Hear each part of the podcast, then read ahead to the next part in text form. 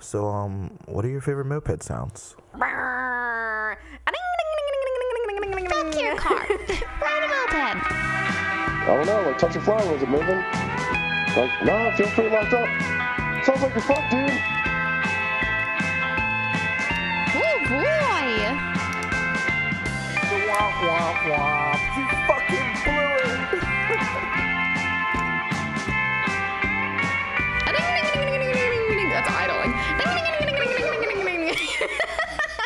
What's up?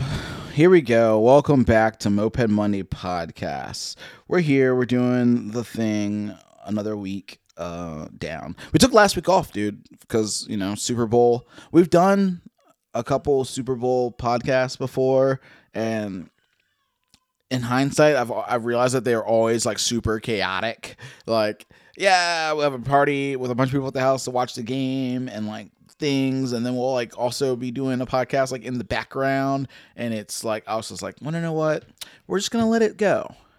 Like th- this last like you know six months or so, I've been like really chill about the podcast. Like, like times are tight, things are getting hectic. Like shit is a gonna be a pain in the ass to get done this weekend, like it's okay. No no problem. Like everyone will survive a week without the podcast. Like cuz not that only a few people listen anyway. Like one Moped community is already small. Two, the amount of people that actually listen to podcasts like is even smaller. So then you take a niche community and the people who actually don't that listen to podcasts like it's it's even smaller so it's cool everyone's down with the cause and they understand and, and they got like jimmy old old jimmy to back fall back on you know like oh if i blow it like you know we just we both we just both can't blow it the same week you know that's all that's it that's it but yeah dude graham say what's up dude Hey, how's it going? you don't you don't need to hide out we're, we're here you're live I don't know how I'm getting like introduced or how, Uh, nah, how does it work. fuck- like, fuck it. I don't know. yeah like you know like i could give you some like praising glory and like oh all hail the fucking no, please don't. For the love of God, I'm not that exciting. Ugh. Oh, seriously. so Like, you deserve it of anybody because this is awesome. I listen all the time. Um, I don't really listen to podcasts because my job is pretty like, um, I don't know. I gotta like think while I'm at work, so I can't like put on a podcast or I get like distracted and just start zoning out. But yeah I always try to get Moped Monday in. Hell It's been yeah. awesome to see like how much it's like if you go back and listen to the old episodes compared to like the stuff you're putting out now, it sounds like way professional. You're becoming like a really awesome interviewer and just like great conversations and I don't want to blow too much smoke up your ass, but like for real, it's like I listen almost every week and it's it's really enjoyable. So there's people out there uh, you know, and I know they're listening now that like are totally on board and are totally stoked when the episode drops and Sick. um, you know, for sure. Keeps you like, keeps you like, uh, for me, like, I get down on mopeds or like life shit gets in the way and it just like gets to the back burner. And then I'll listen to an episode and I'll be like, yeah, like you'll be talking about like, I don't know, you were talking about dirt pad stuff. And I was like, ah, I got to get out there and like work on my dirt pad. And like, Yeah, you know, just, just enough to like keep it like, it just like keeps things like, you know, like at the front of your mind and like keeps you stoked about stuff. And that, that's like so huge for the community, like way more than the listener count or, or whatever, you know, yeah for whatever. sure totally. So,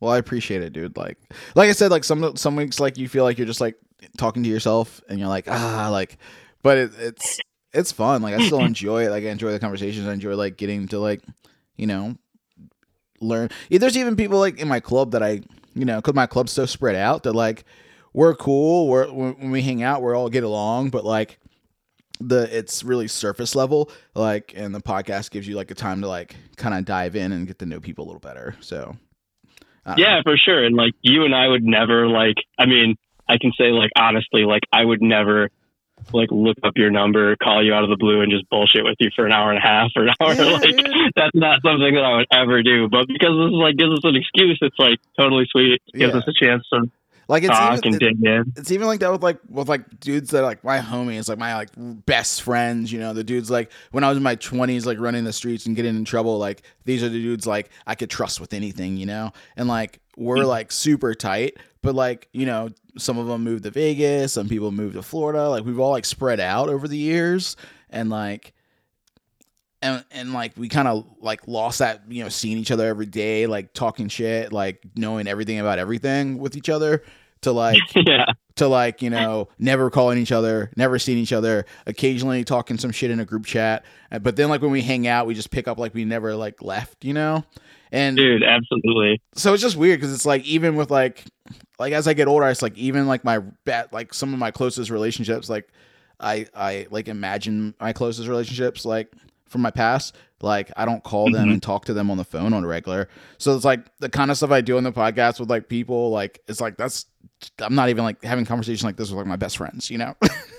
Totally. No, dude, like I get that. I've got I've got like four best friends and we've been friends since like second grade for real. And um we uh you know, like we get together and it's like oh you know, it's like we've not seen each other, but we like absolutely will not text each other or call each other ever. It's like it's almost like you're like ruining something by like trivializing the interaction. yeah. You know, like when you get together it's like so heavy and so good that you're like you're like like you know we'll just like send like one word text back to each other and never get into that thing where you'll just like text back and forth for like an hour like i never do that with those guys because it's Yeah. like show up in my basement we're gonna put some records on we're gonna bust out the good whiskey you know what i mean oh, like yeah. Get a couple glasses get some ice cubes and like you know get into the real shit and like For you don't want to like fuck that up with like Facebook instant messages or whatever. You know, like it's a totally different vibe. You know, Exactly. so I like every that. every once in a while, they might get like one of those like, "Yo, yo, I miss you, dude. I love you," and that's about it. You know? yeah, for sure, for sure. yeah, I miss you. I love you. Oh wait, by the way, and I'll and like I'll drop like a fucking dick pic from from the internet, just you know, for, for no reason, just but to like you know troll their cell phone. That's right. Like, hope you didn't open that in a workplace. Like,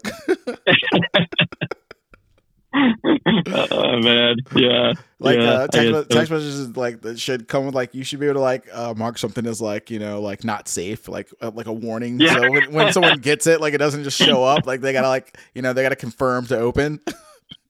Oh man, yeah, yeah. dude, for real. Like we need a, whenever, we need whenever they put step. that whenever they put that GIF thing on the like uh, Android, yeah, I don't know if you got Android, iPhone, whatever, but Yeah, like yeah. the Android, you like to upload the or like instantly insert a GIF. It's like there's like four of them that are in like heavy rotation.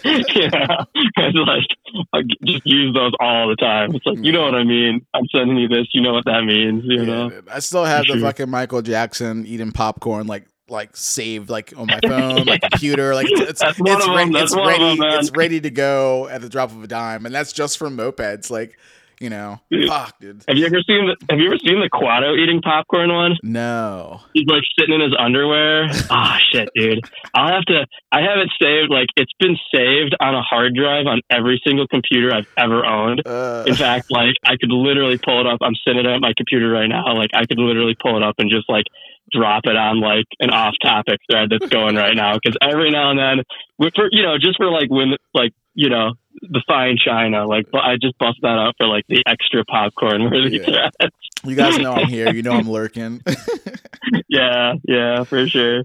No, I don't know. I don't So- know, like how I don't know how many people like actually are on. I, I have no idea who's actually on MA, but like every now and then, like Pat from Petty Cash just popped in like two days ago. Like what? Like how does this guy even know this website's still around? Like That's holy funny. shit! That's sick. So, Yeah. I, I do think there's people that lurk, but uh, you know, just like don't like. I mean, I feel like I, I started as a lurker, so I'm gonna like I, I know at the end of my game, dude, I'm, I'm gonna go out as a lurker. Like I spent like you know I spent like at least a good year just like reading shit and like never Yeah. posting at all. I think the first time I posted, I got fucking. I got I got ridiculed so hard, dude. I was nervous.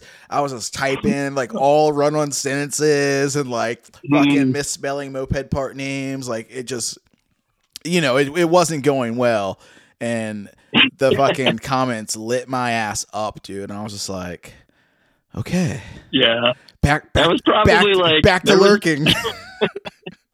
There was like uh from about 2000 ah shit I want to say like 2005 um to maybe 2000 like 12 was like when it was real spicy on there. it wasn't there a safe. It definitely a was not a couple safe space. Yeah, there was definitely a couple years when like Quado was on there heavy and Will D was trolling heavy.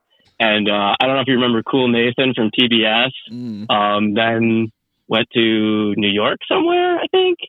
But that dude used to like just post like you know just just rip people, and yeah, I, you know I guess like I think because it was like the internet 1.0 or whatever, Yeah. like the idea that like you couldn't like uh, I don't know if you ever remember the there was like a dead uh there was like a roadkill thread that Will D posted. Did you ever hear about this or see this? No. Oh man, it's like it's like uh he's gonna he's gonna like he's wishing I'm not bringing this up right now because it's probably kind of embarrassing. Like all of us have gone straight, you know, like we all have like uh like fucking white collar jobs and shit now. We're all like professionals, and so um you know there's certain things that like should stay where they are, like locked forums from you know ten years ago. But uh Deep in the internet. yeah, there's a couple threads, but the one in particular was like it like cr- it like led to forum moderation. Uh. it was literally like the thread that caused Simon to be like, "Okay, we gotta shut this down. Like this is too far." Yeah, there were some uh, leave it at this, but there was some like there was some there was some posts of like pictures of our like furry friends that you know people feel strongly about that were uh, hit by cars on the side of the road, and uh, it got some people real mad. Like it was, it was pretty, it was pretty feisty. I guess you had to be there. It doesn't actually sound that cool talking about it. Unleash the true butt hurt, dude. Oh man, dude, the butthurt was like just people just lost their freaking minds, you know. And um, yeah, there was a lot of, uh, you know, there's just a lot of that going on. And yeah, the idea that like you come on the internet and you're anonymous, kind of, and then you could just like say what the hell ever you wanted to, you know. And people kind of had those like personas, and it was it was definitely like, um, yeah, it's kind of that idea that like don't come around if you aren't ready to get like shit on. you know? Yeah, and yeah, I think everybody kind of seemed to know that or be cool with that. And it also, like, Um, you know, build some, uh, build a little character. You know, everyone, everyone Yeah. got a little tough skin. You know, be all right. It's just the internet. Man, I think so. You know, like I definitely think that like Because when in doubt, you know, on one hand, when in doubt, just turn it off. And look, Yeah, look, yeah. you're free. It's over. yeah, No And more I think, drama. like, I think, yeah, dude, no, that's like that gets exactly to the point of it. Like the internet in 2007, 2008, when like some of this stuff was going down, was you could turn it off. Like you didn't have the internet glued to your like Oh, your persona.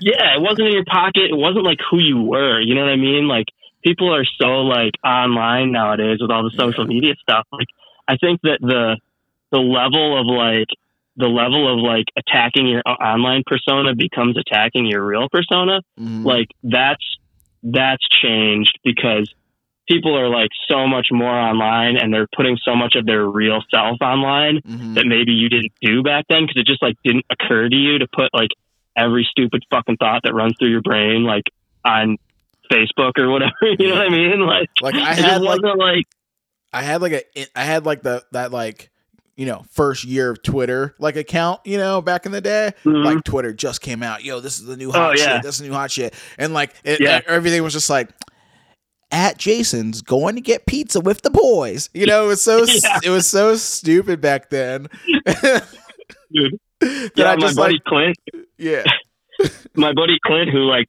founded the Cranks with me, we were living together in 2000 and uh, I want to say it was like 2007, maybe even like late into 2006. We'd moved in together, and he had one of those like butterfly Nokia's. I don't know if you remember those, but it was like it was the coolest shit at the time. It was like a Nokia that would like double flip open, and it had like a Not- QWERTY not the keyboard s- not- inside oh of the sidekick Is that what it was? definitely I a don't know. The thing was like sidekick you straight out of the Matrix, you know? flick, yeah. flick the screen and do like a fucking 180 yeah, and like I didn't even text at that point in time. Like I had my like shitty flip Samsung or whatever. And I was like, if you want to talk to me, just call me. And he he brought home Twitter, and it was still when it was like texting. Like you would text a number, and then that number would like text all your friends with whatever you had like texted. hmm And he's like, "Oh my gosh, this is the coolest thing! It's gonna change the world!" Blah blah blah. And I was like, "That is the dumbest fucking thing." I, was, I, I literally, I looked him right in the face, and I was like, "Dude, nobody gives a shit that you're going to eat pizza right now. Like, absolutely nobody cares. I'm the only person in the world that cares, and I'm standing right next to you, and we're riding mopeds to go get pizza right now. So who fucking cares, you know?" Yeah, we were like, definitely I, saying I never shit. could like, yeah, I don't know, man. I just could never get that. And I'm like, to this day, like I still suck at social media. I don't like, I just, I don't know, man. It's just whatever it is that drives people to want to like really get out there and put themselves out there. It's like that that freaking part of my brain is just like missing. It's a lot. Of, I mean? it's a lot of work too, dude. Fuck. I think so. Yeah, I don't know. But it's All right. whatever. That's why I like Moped Army. Like I lurk on there. I stay around there because it's just like it's familiar. It's like old school. You know, it reminds me of like I don't know, whatever. It's just like you can be on it when you want to. You can turn it off when you don't want to. Exactly. I've turned it off for like two years before. you know, and just like you pieced out, and it's like yeah, you know, you can kind of do that. So there's no fucking algorithms trying to like you know train you to hate your neighbor. You know, post like Trump shit all the time. You know, or whatever. yeah Like, i like i just like have like a, a i definitely had those times in my life when I, I was just like young and angry and like it was like hardcore aggressive music could like this is gonna be my fucking out you know uh, release and then like you know you're always like beefing and having and i just got so like over it you know till i got to i finally Yeah. made like to my zen point in my life where it's just like i want no drama with nothing like cool. You got beef? Cool. I'm not gonna argue with you. You can argue with me if you want. Which which is funny because my wife hates it because it's like I refuse to argue. I will not get in your in fights. like it's like okay, cool, bye. that's awesome. Okay, I'll see you later. Yeah, man. I'm out. But Do you yeah, think do you think that's changed since you had a kid now? Like, do you feel like a little more chill about stuff? yeah, I'm definitely chill and like I'm definitely like find myself that I've I think I'm, I'm six months in, dude. I think I've made it to being like immune to the crying. I'm like, Yeah, dude. you cry all you want, dude. Like it's cool. Yeah. It's Dude, that cool. was so, that was so huge for me. Like when when we had our first kid, like just like getting to a point where you're like, okay, this is my this is my like place in life now. Like I have to take care of this kid, and so like that's my job. You know what I mean? Like fuck the you know whatever recognition or you know clout or anything else. It's just like you just don't care anymore because it's like I got to take care of this kid, and like everything else is just kind of a hobby at that point. You know what I mean? Like even your real job kind of gets a little easier because you're just like, uh, sorry, dude, like I got a kid. Like, you know what I mean? I'm like, I'm like, dude, I'm gonna work all the time I can, like while I can. Like I know I don't, I don't want to miss stuff. Like I think my wife Yep. fed him like some like real food tonight, and for the first time, I'm like, son of a bitch, what? What? I missed it. but it's like, dude, like I gotta fucking, I gotta grind. Like someone's gotta hustle, dude. I gotta, I gotta get it, Yeah. get it how I live, dude. Any, any, any time. I don't know. It's, it's all. It's all life. Yeah, It's, dude. You're just growing and learning. But dude, before we get too deep, because we're 20 minutes in. Um, oh wait, no. Before you get too deep, one second, one second. There we go. Yeah, I, All didn't, right. I didn't crack one, um, but I but it's already open. It's it's it's cold-ish, you know, a coldish sprite. But dude, All right. What For were you those- saying? Sorry, I had to who- get that in there. for those who don't know or didn't read the title of this podcast, this is Graham Monson. So why don't you tell everyone who you are, where you're from? Uh, yeah. Um, all right. So, like, what's the Cliff Notes version? I I live in a small town called Eau Claire in northern Wisconsin, and I actually grew up here. Hated it. Um, never wanted to move back, and then um, spent most of my moped time down in Milwaukee, where I uh, started a gang called the Cranks. Um, and then my wife and I, we were around the country a little bit, North Carolina, Austin, uh, moved back to Milwaukee and ended up uh, moving the family back up here because it's gorgeous and we get to do like a little hobby farm thing, uh, which is super cool. Kind of like a lifetime dream of mine. Um, and yeah, so I've been doing mopeds, uh, since high school basically, but was kind of doing them hard from like college until, um, you know, I guess now. I don't know. I've never like really eased off the gas much, so uh, just kind of changed the way I do it. But yeah, that's I guess that's the that's the Cliff Notes version. I don't know. The short Like, version. uh, how'd you like? yeah, shit. You said you got going into it when you were when you were young in high school. Like, how'd you get your first one? How'd you get into it? Oh man, um, I knew that was going to be a question, so I was actually kind of trying to put the pieces together in my mind. But like, I was a little juvenile delinquent, sort of, in high school, a little bit, and uh, a buddy of mine, Mikey D, had a Tomos Targa, and then there was also this this like really rude chick, and I can't remember her name. I think it was Elise or Elsa, and she was like kind of like a crust punk. And so when I was in high school, I was like wearing like the wrong jeans to punk shows and stuff. Um, that was just like tragically uncool. That's like the story of my life. Like, how'd you get into mopeds? Well, I've just always been like that uncool, and you know, eventually, they became cool. if you're that lame, mopeds just kind of find you, I guess. But I don't know. It was like it was either this model railroading or like um I don't know where else my life would have gone. But like, like the bar wasn't high.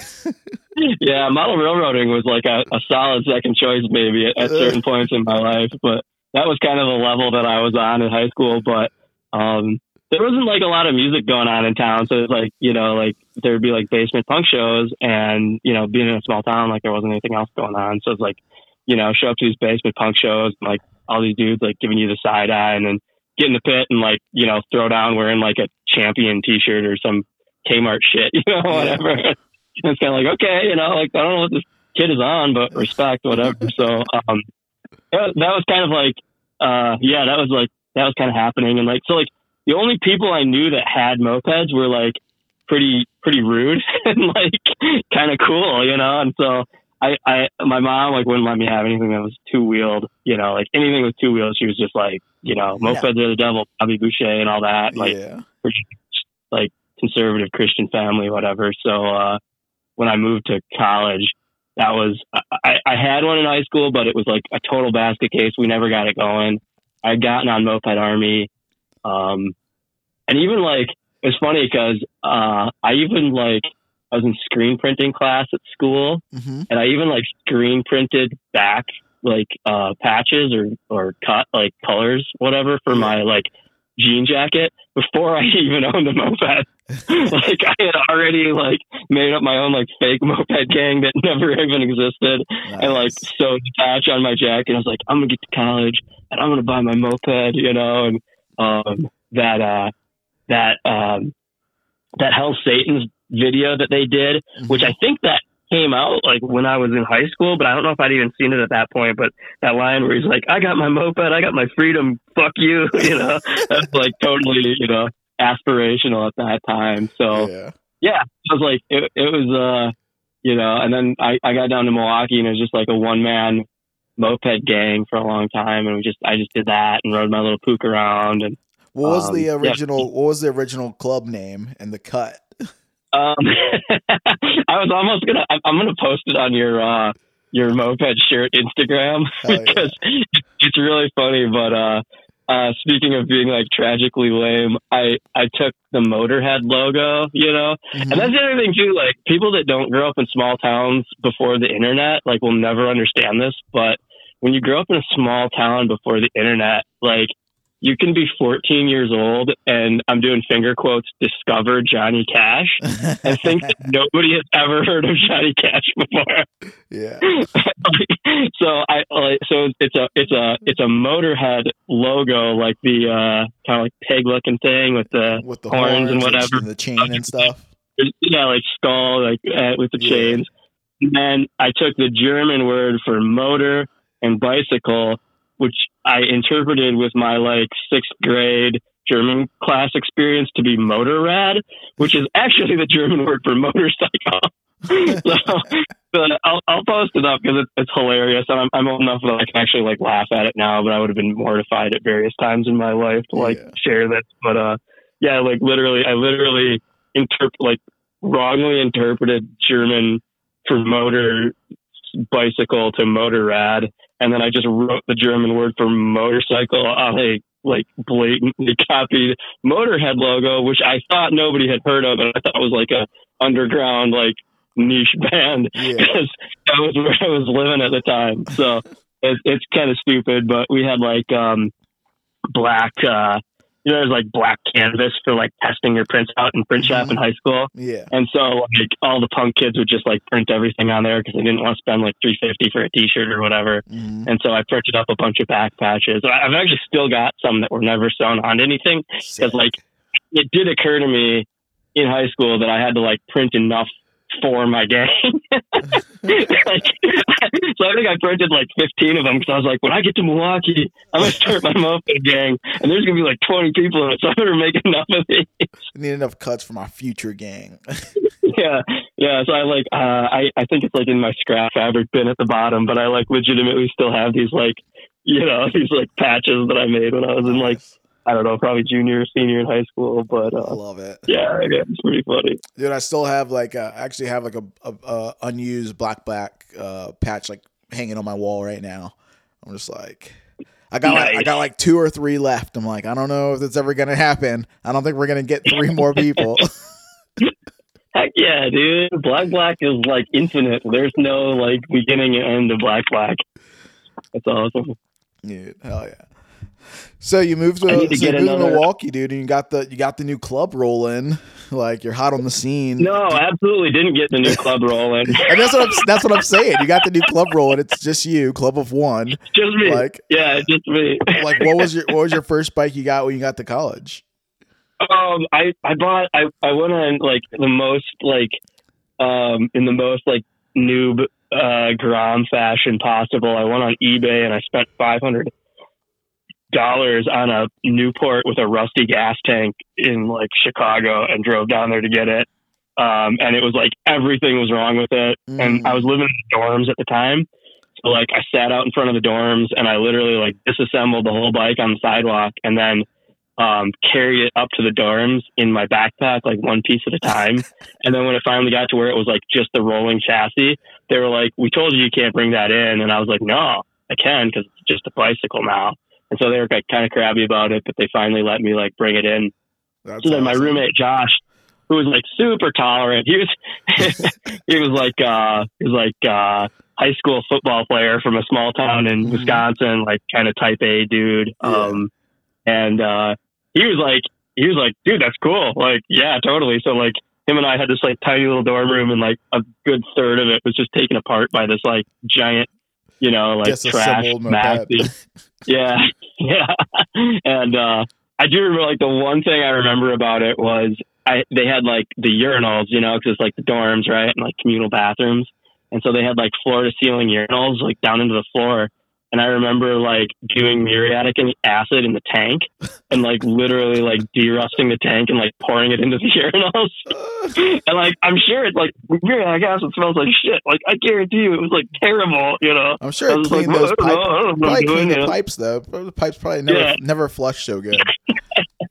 I probably like rotted them out, and like three years later, the whole fucking floor caved in or something. I don't know, but uh, yeah, it was wild. So like, you know, I was like, uh, I was at this like private engineering school that was like very much like type A button down. Like everybody wore like white Reeboks, you know, and like uh, just like very very type A. And so I was like definitely like, you know, that like that weird guy, you know. Yeah. So I feel like that could have Um, been a vibe though, dude. Like I feel like that like if you're like the dude like building a moped, like building an, a, a a vehicle on a sidewalk in front of your dorm, like that's got to attract some questions. You know, people are gonna be like, oh yeah. "Yo, what's up with that thing, man? What's going on?" Yeah.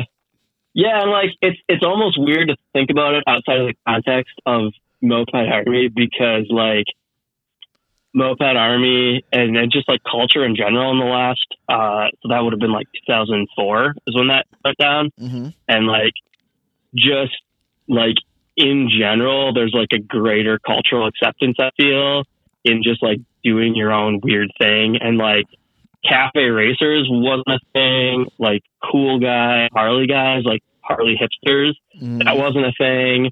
Like anything with vintage motorcycles was very much like you're a tweaker. like dragging home a vintage motorcycle in 2004 was like absolutely like how much meth did you trade that for kind of vibe, you know? Yeah, it's, So, like, it's like, no, dude, I'm engineering, bro. I want to know how things work. yeah, I mean, you had to really like, uh, and other people that were in cities that had branches or that had like more exposure to it, I think, kind of were had already caught on to the fact that it was cool. You know what I mean? Like, Yeah. I'm in the middle of the Midwest, so like, obviously, we're behind like everything by about three or four years. But like, it was it was very much like, uh, like guys that like use that weird metal with like the holes in it that you buy at Home Depot to like weld shit on their lawnmowers. Like that was Yeah. definitely the like the scene in, the Midwest, and like even oh yeah, that's right. There's a guy named Al Murphy that um uh I guarantee you he's not listening to this, but um he was he might be. if he is, hey Al, sorry, but like he was this kind of like weird, like tough luck dude that didn't brush his teeth and drank Mountain Dew constantly. And he had like a garage full of mopeds in Milwaukee, like old, you know, older dude, Mhm. like very much like quasi, like uh, I don't want to say like homeless, but he was he was definitely on that like hoarder house, like in the ghetto, like one white guy in the hood with like a house full of like you know weird old magazines and shit kind of kind of scene. And Yeah. that was like that was like the Scrap second yard. person I met that was like into mopeds in my entire life. so like And it, it was like it was like me and him, you know, like that was that was the moped scene when I started in moped. and it didn't make you question things like, like, hmm, No, no, I was like, hey, look, here's this, like- junkyard.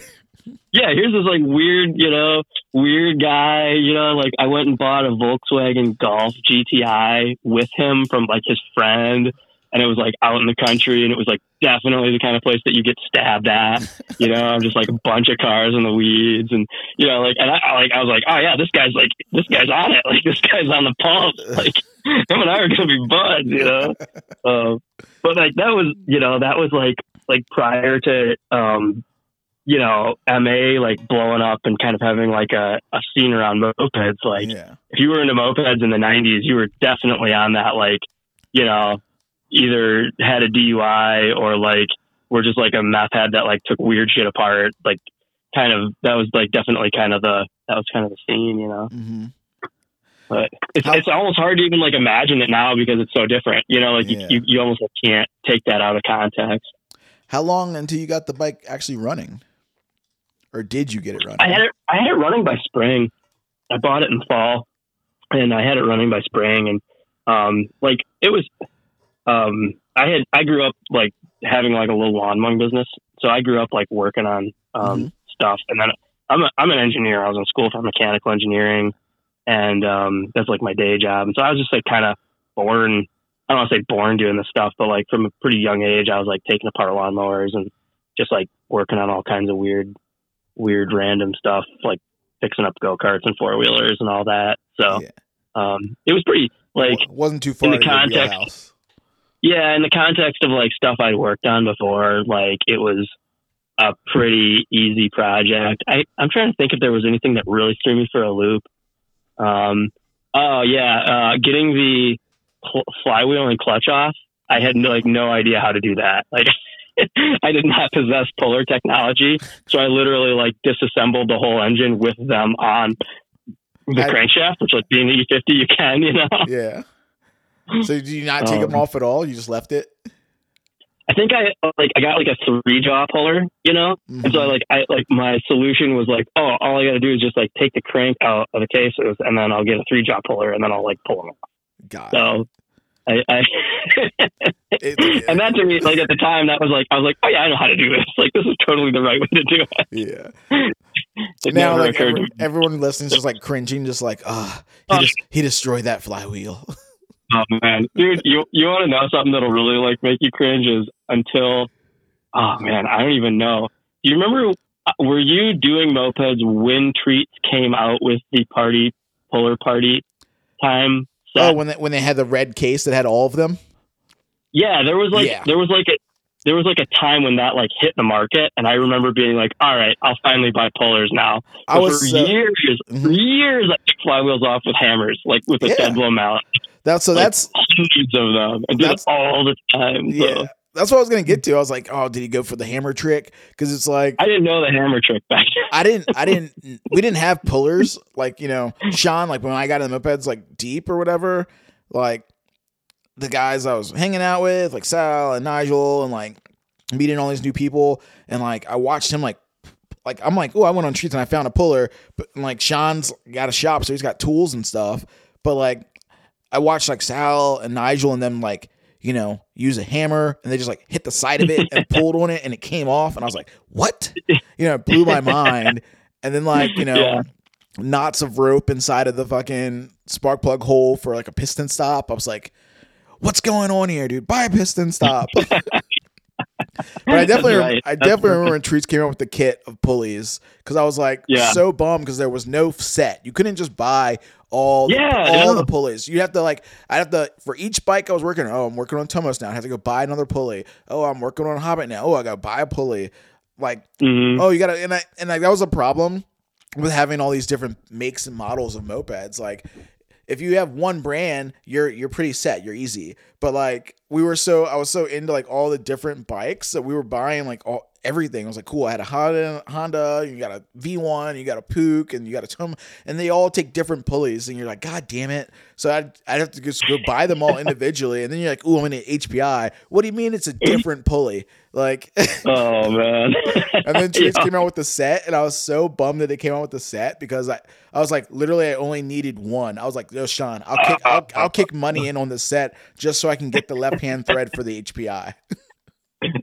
Dude, w- when I was living in North Carolina, I bought out a uh, an old uh, moped and scooter shop, hmm and um, I uh, I uh, got like a giant like drawer, like kitchen drawer full of pullers, and I Mm. still have every single one of them damn things. And like every now and then, I'll be working on something like a KLR 650, just totally fucking random thing, you know. yeah. And I'm like, you know what? I think I have the puller for this. And I'm like, sure enough, I'll have the damn puller. And it's the best thing ever. So I'm like a I'm like a puller hoarder. I have this like random. I have so many pullers. I have a whole freaking drawer in my toolbox just full of pullers. Are they are they probably are like- they organized? Do you know like how to find No, them quickly, hell or is it just like no. a like a like a trash bin full? No, yeah, it's definitely just like a, a, a total trash pile. And and what's really annoying is like half of them are missing like the center bolt Oh, or like the threads in the center bolt are like all jibby. And uh, yeah, so I- was like, uh, I was working on a motor for uh, this guy. Uh, actually, John, who did the T-shirt, I tra- his motor got stolen, so I traded him a motor.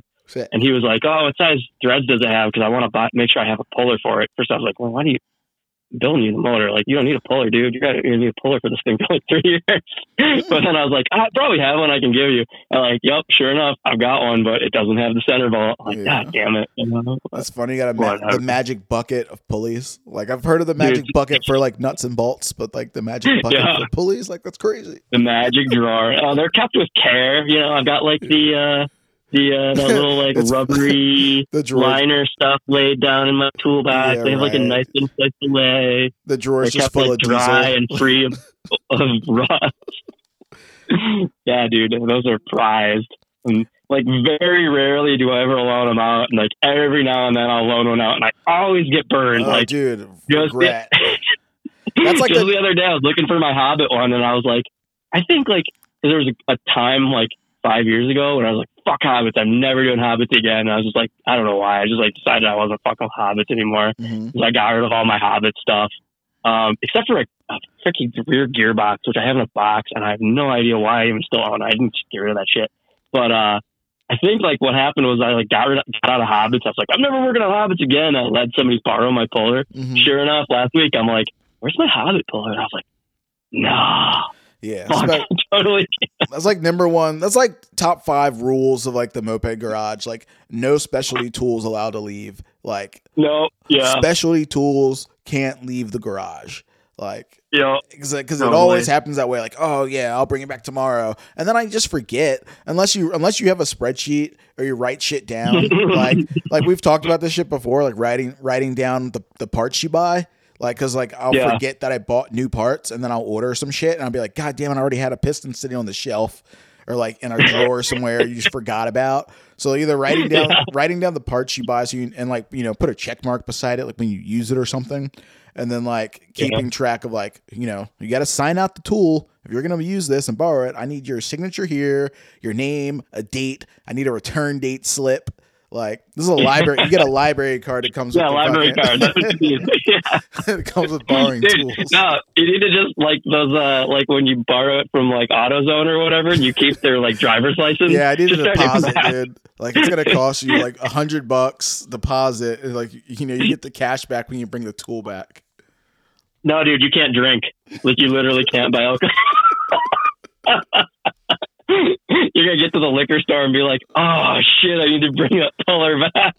Yeah, super fun. That would motivate. That would motivate moped people. That would Yeah, get us. dude. That would get us to bring your shit. Yeah, keep keep keep them keep them honest. You know.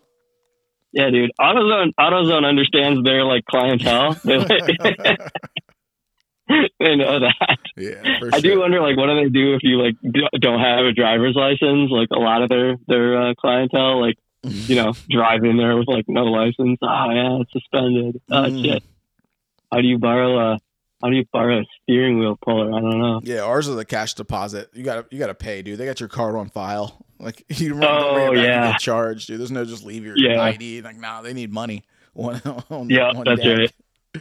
Dude, so Yeah. so you got your bike running. You're you're up and ripping around now. Like, how long before you met someone besides the the garage scrapper dude? Um, yeah, Al Murphy, man. Um, I, it was a minute. I'm trying to think.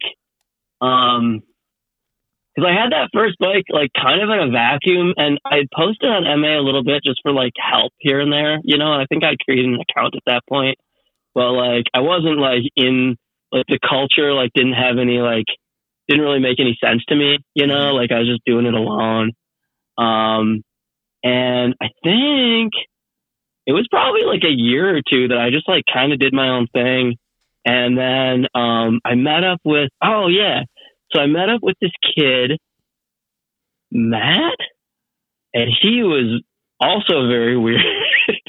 this is like the moped scene in Milwaukee circa 2004, you know? This Mhm. kid, Matt, who was like real shady, and uh, he was from kind of a rough neighborhood, and he was real young. I want to say he was like maybe 15 or 16, but he was driving with like no plates and no insurance and shit all over the place.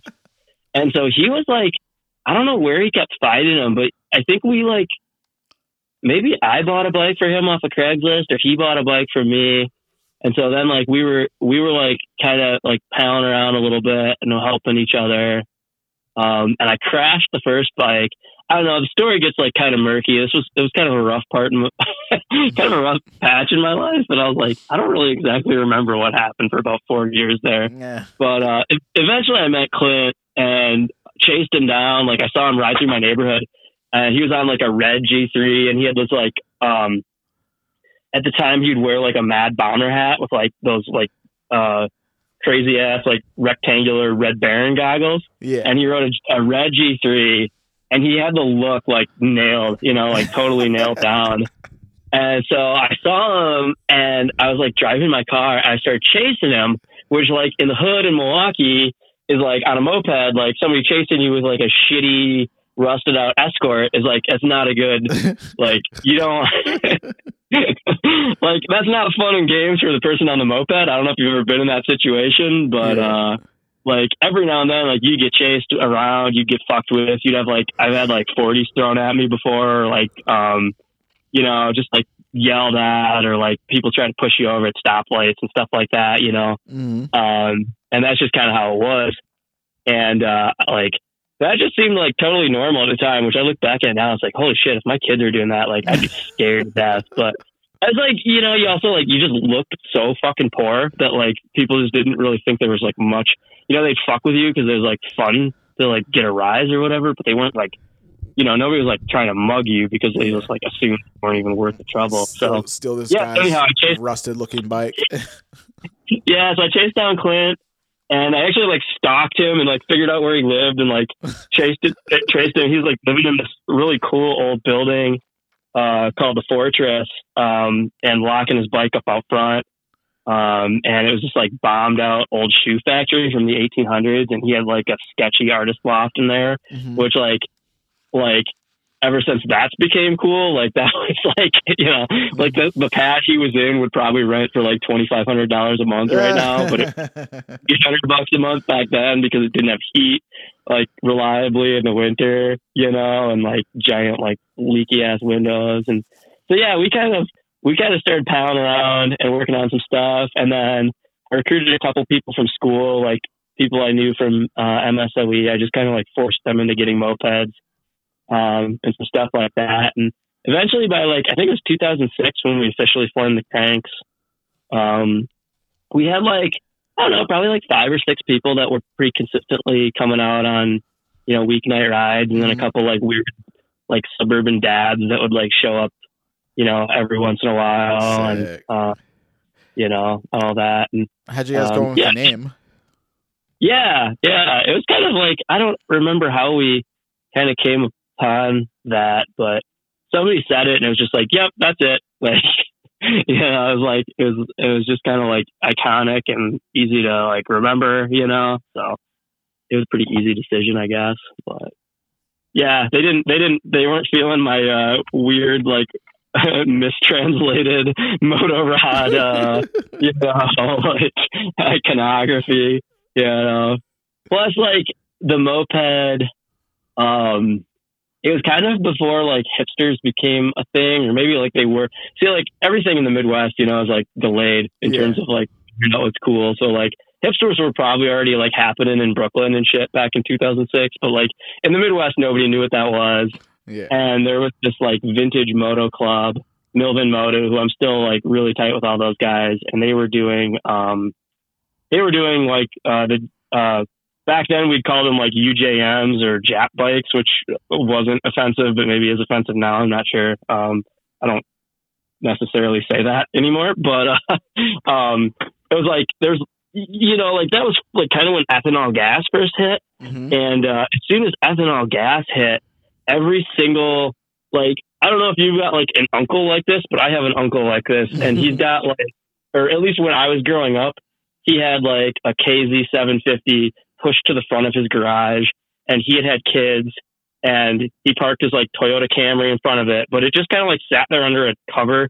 and like once or twice in the summer he'd like get it out and like relive his college glory days, and then he'd park it and it'd sit there for another year, right? Yeah. and and that was like the 90s and even the early 2000s like there were like so many people that had those bikes like just pushed in the front of their garage and like really taken pretty good care of because they didn't get a lot of miles on them with that kind of usage but they never um like you know i mean you take something like those old honda cbs and like those you can't kill them i mean they're just like invincible until ethanol gas came out and i know people are like oh ethanol boomer blah blah blah bitching about ethanol like say what you will. in like 2005, you could buy a CB750 all day long in Milwaukee for 200 bucks. Like I was turning them down. I was buying them right and left, as many as I could get. Like they were all like every single one of them. The petcock was shot. The carburetors were shot. Like you know, just some basic shit wrong with them. They'd need tires, chains, whatever.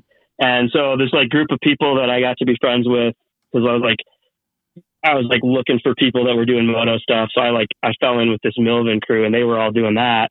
And I was like I don't want to say it was like before cafe racers became a thing because I'm sure they were like in the cool parts of the world, but we sure as hell hadn't heard of it. We were just like a bunch of like drunk, like, you know, shit ass losers in the hood in Milwaukee that were just like keeping these bikes running. And like, you know, if you had like four of them, maybe one of them would run to get you to the bar and back yeah. um, you know, so um, it was like it was like those guys, and um, I fucking totally lost my train of thought. But what the fuck were we even talking about? I don't know. The story's getting boring to me now. Sorry. I've managed Yeah, to bore myself with my own bullshit. It's like we've been talking about me too long. no, I love it, dude. So you guys, you guys Yeah. started. So you start the club. You got the cranks going, and you guys are you, you guys are doing everything. They hated your bullshit name, so you guys had to come up with a fresh new one. yeah. yeah, we started getting out to some rallies around that and like um getting to like Michigan rallies and uh, that was that was pretty cool. But yeah, like the um the scene oh yeah, that's what I saying. Like the scene at the time, like at least in like the Midwest was like very much like uh um I don't know if I'm gonna catch hate for saying this, but it was it was it was like almost like a Weezer, like like a high school debate team, like ex high school debate. Me me being one of them, like literally, like me like- being like one of those just- people, like You take you Midwest know, like when you went to like yeah, when you went to like Michigan and like um you know Midwest rallies, it was like a lot of like art kids. It was like a lot of like uh you know it, it was definitely a little bit more on the like um I guess like nerdy side of things going back yeah. because you kind of it, it, you kind of had to be like I don't know. I I mean you didn't have to be but that was just kind of like the vibe. like yeah that was the vibe. Like that was the people that kind of fell into mopeds because there was kind of that like like the same way that I got a kick out of doing like a motorhead riff like cut was like you know you you were you were very like self-awarely doing a tongue-in-cheek biker gang like wannabe thing. Like the the joke was that you were so soft. You know what i mean? Like the joke was that like you're riding the softest vehicle possible and you are the softest person possible. Yeah. and like you're you're coming out with like this like fake kind of like attitude like posture kind of thing. And, and, and it was almost like you know there's kind of like a theater kid like um you know element to it that i that i was really drawn to. And then you know there's there was like all these like super talented artistic people. Clint was a um he was doing like mixed media digital art stuff. So he was doing like interesting like web design stuff and he had some like graphic art chops. Um but like all the guys like there were some people in like cincinnati that were just like next level just coming out with cool t-shirts and cool posters. And they they, they kind of imbued the whole like they put a lot of work in like you, you ever hang out with theater kids no. Okay. I, I don't know if this is really the right analogy, but like I did, I did, uh, I did like stagecraft when I was in high school, Yeah. um, and that's actually how I that met. Elsa. Yeah, the the the chick that rode the, uh, um, what did she have? Like an FA fifty or an Urban Express or some shitty thing? I don't Mm-hmm. know, like spray painted flat black. Um, but anyhow, like like theater kids will put a ridiculous amount of work into something that like really in like in practical terms means like nothing like like in terms of like i don't want to say that i don't want to go on record saying that but It's like good for like the what I set mean? Like- design and the play for like you know a week, and then it and then it's Yeah, like yeah, exactly. Obsolete. yeah and there's there's something really like there's something really cool about that aesthetic that like you're going to put all this work into creating like you're going to create like a scene in terms of not like a scene like a scene of people but a scene in like a scene on a play. Like you're going to create like a you're going to create something for somebody to like look at for a temporary amount of time. Yeah. and it's going to give them a feeling or create a vibe or create like an experience for them. And then you're going to burn it. And it's like it's never going to like actually exist in perpetuity you know? And i think there's like there's a parallel to mopeds. I'm getting like two beers in so i'm getting like philosophical but Yeah, you know what i mean? like is. it's It's like a, yeah, it's like you're gonna create like a uh, you're gonna create like a like a feeling when your bike rides by or when somebody looks at it or the way that it runs or whatever and then that's gonna like it's gonna break pretty much no matter what you do. Like it's it's it's always temporary. So what you're creating is like you know it's it's always gonna like be it's like gonna go back to nature and then it's gonna be a clean slate to like create the next new thing you know Yeah. and I, th- I think the early, or at least like the years when I came into Moped Army, like there was definitely that like aesthetic that like we're gonna create like you know this like a rally was kind of that way. It like the amount of work that went into like putting on some of the like really cool rallies and you know different things that they did with creating like rally packs and maps and posters and um, somebody was on I think Rev Bandit was talking about when they did like the uh, playing cards Mhm. for Bourbon Bandits. I like I still have those in a filing cabinet Sick. and like uh, that was like WizBiz two I want to say or something like that Mhm. um, or it might have even been like before. I don't even remember, but it's just like you know, like the the, the idea that like you're gonna put all of this work into something that really the only reason you're doing it is just to like give somebody a little laugh or just like give them a little like tickle, you know. Yeah. And I, I think like because of that, like aesthetic and all the people putting the work into that aesthetic, like that that's something that like you know moped culture in general just like does like a really good job of that. Mhm. You know, almost, almost like the Burning Man kind of thing, but maybe in a more like Yeah. pragmatic sense, or you know, with like less trust funds or whatever. yeah, Like, I a definitely- blue collar way. I you know? definitely, I definitely see what you mean though. It's like sometimes you could look at like you look at the old pictures of the scene. And it's like you could, you could put like you could interchange like Midwest mopeds with like Midwest emo. It's like yeah, yeah, maybe. it's like that same like, really vibe, emo, like, but- some curly, some curly haired fucking math rock kid in the corner. You know? Yeah, yeah, and I, I'm sure that those people were in uh in at the rallies and in the clubs. I was just like way too drunk to like appreciate that or something. I don't know. I feel like Like, it's cool because you've been you've been around so long. Like you you've kind of seen the progression of like rallies and like how they've changed over the years.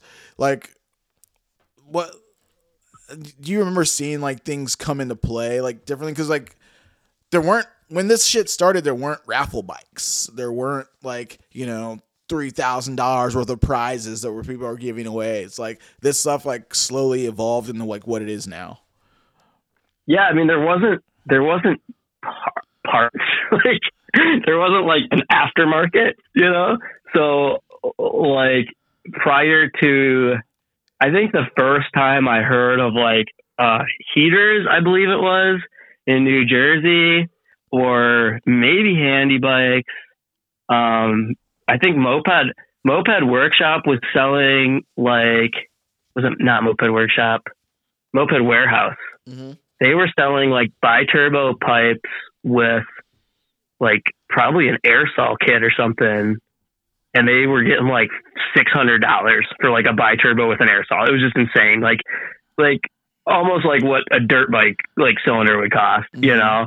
And i don't know where they were getting them or why they were charging so much but it was just like at that time it was just like completely unattainable. And then 1977 they were around like before I got into it, but they didn't really have much. Um, but they started getting Polini's direct from Polini, um, like from the company Polini rather than like through an importer. Mm-hmm. And that was probably around like 2002 or three, maybe. And that was when you finally started seeing like people with like actual kitted bikes. But like the first few years, like almost nobody had a kit. Um, you know, and I, I, I haven't been around that long. I mean, guys like I'm like second or maybe even third wave. I'm not even sure where I fit into all that, but like dudes like Devin and Chad Burke and you know obviously like Dan Kastner, um, Dave Brzezicki, uh, they were around, you know, and then like there wasn't there wasn't like a coherent organization. Um, so you know that you had like your pockets of like different people around the country that had just like held over from the 70s, like Shaw, um, all those guys out west, um, and like Myrons and all that. But like, I'm definitely not like the guy to ask about that stuff because I've I've got a pretty limited view, being from like the Midwest. I wasn't really around for a lot of that, but um, you know, it's it's uh, it's definitely gotten like a lot easier to just like buy stuff. You know, like it's gotten to be where like you can walk in to treats um, with like three thousand bucks and basically buy like an entire sixty or seventy even mile an hour moped. Um, I don't know about seventy, but you can definitely buy like you know you can buy cases that are already welded and machined. You can buy a Gila kit. You can buy an aftermarket clutch. You know, you can buy EBRs and uh, disc brakes and good tires. I mean, like you couldn't even buy tires. you couldn't even hardly buy tires. You know what I mean? Like you had to go to your like local motorcycle dealership and you'd be lucky if they were like, oh yeah, we've got some of those on the shelf from like 10 years ago, but what, like, wh- what? You're like, yeah, I guess we'll sell them to you. Yeah, whatever. uh, Cheng like, there was like a Cheng Shin that was like the only tire I could get when I started into mopeds. I remember being like, oh my God, this sucks so much. Like, these are the only tires like my local motorcycle dealership had just happened to carry like one set of Cheng Shin 2.25 inch tires. And I was like, oh, I guess this is, you know, that's the only tires I get. That's, what you get, you know. How did I like don't the how was like the progression of your of the club like from when time you guys started to like you know as the years progressed? The cranks. Yeah. Um, it's yeah, I don't know. It's it's it's gone through some changes. There's like been different phases depending on like who's around. Um, the scene in Milwaukee has always been kind of on the smaller side, just because, um, you know, like you you can definitely like get stabbed riding a moped or shot riding a moped like at any on any day in Milwaukee. like the chances of like the neighborhoods that we were coming out of, you know, when we were living like cheap and college students and whatever, um, that was it was it was definitely like, you know, kind of unsafe. And then there wasn't like a whole lot of support and culture around it. So it's always been kind of hard to like find people that want to get into it. I think most most people are kind of into like the fixie thing, but I haven't been in Milwaukee for a few years. Um, and that, prior to that, I'd been moving around a lot. But back in the day when we first started, we had we had like a pretty solid crew, and we had some dudes that um, Mikey from Petty Cash actually had like uh, he grew up in Milwaukee and he went to high school in Milwaukee. So like two of his friends um, were part of the crew at the beginning, and they were like a little bit older than us and like paid. Uh, so they could actually like, like the one guy, Dave Gallagher, who, um, like was basically like my patron at one point in life. Like he was basically just like paying me to fix his mopeds and like, you know, I'd be like scrambling to get his moped running for like a Wednesday night ride and like tune it up and shit. And he'd give me like a hundred bucks. And I was like, Oh my God, how can you afford to just like give somebody a hundred dollars? You know, or he'd like buy me beers. And I'd be like, I'll never be able to repay you, you know? Like now it's like an old like a hundred dollars is like a twenty bill. You're like fuck. oh, dude. Yeah. That just happened like in the last couple of years. It's like all of a sudden hundred is the new 20. It's like, yeah, it's like God go out and damn like, it.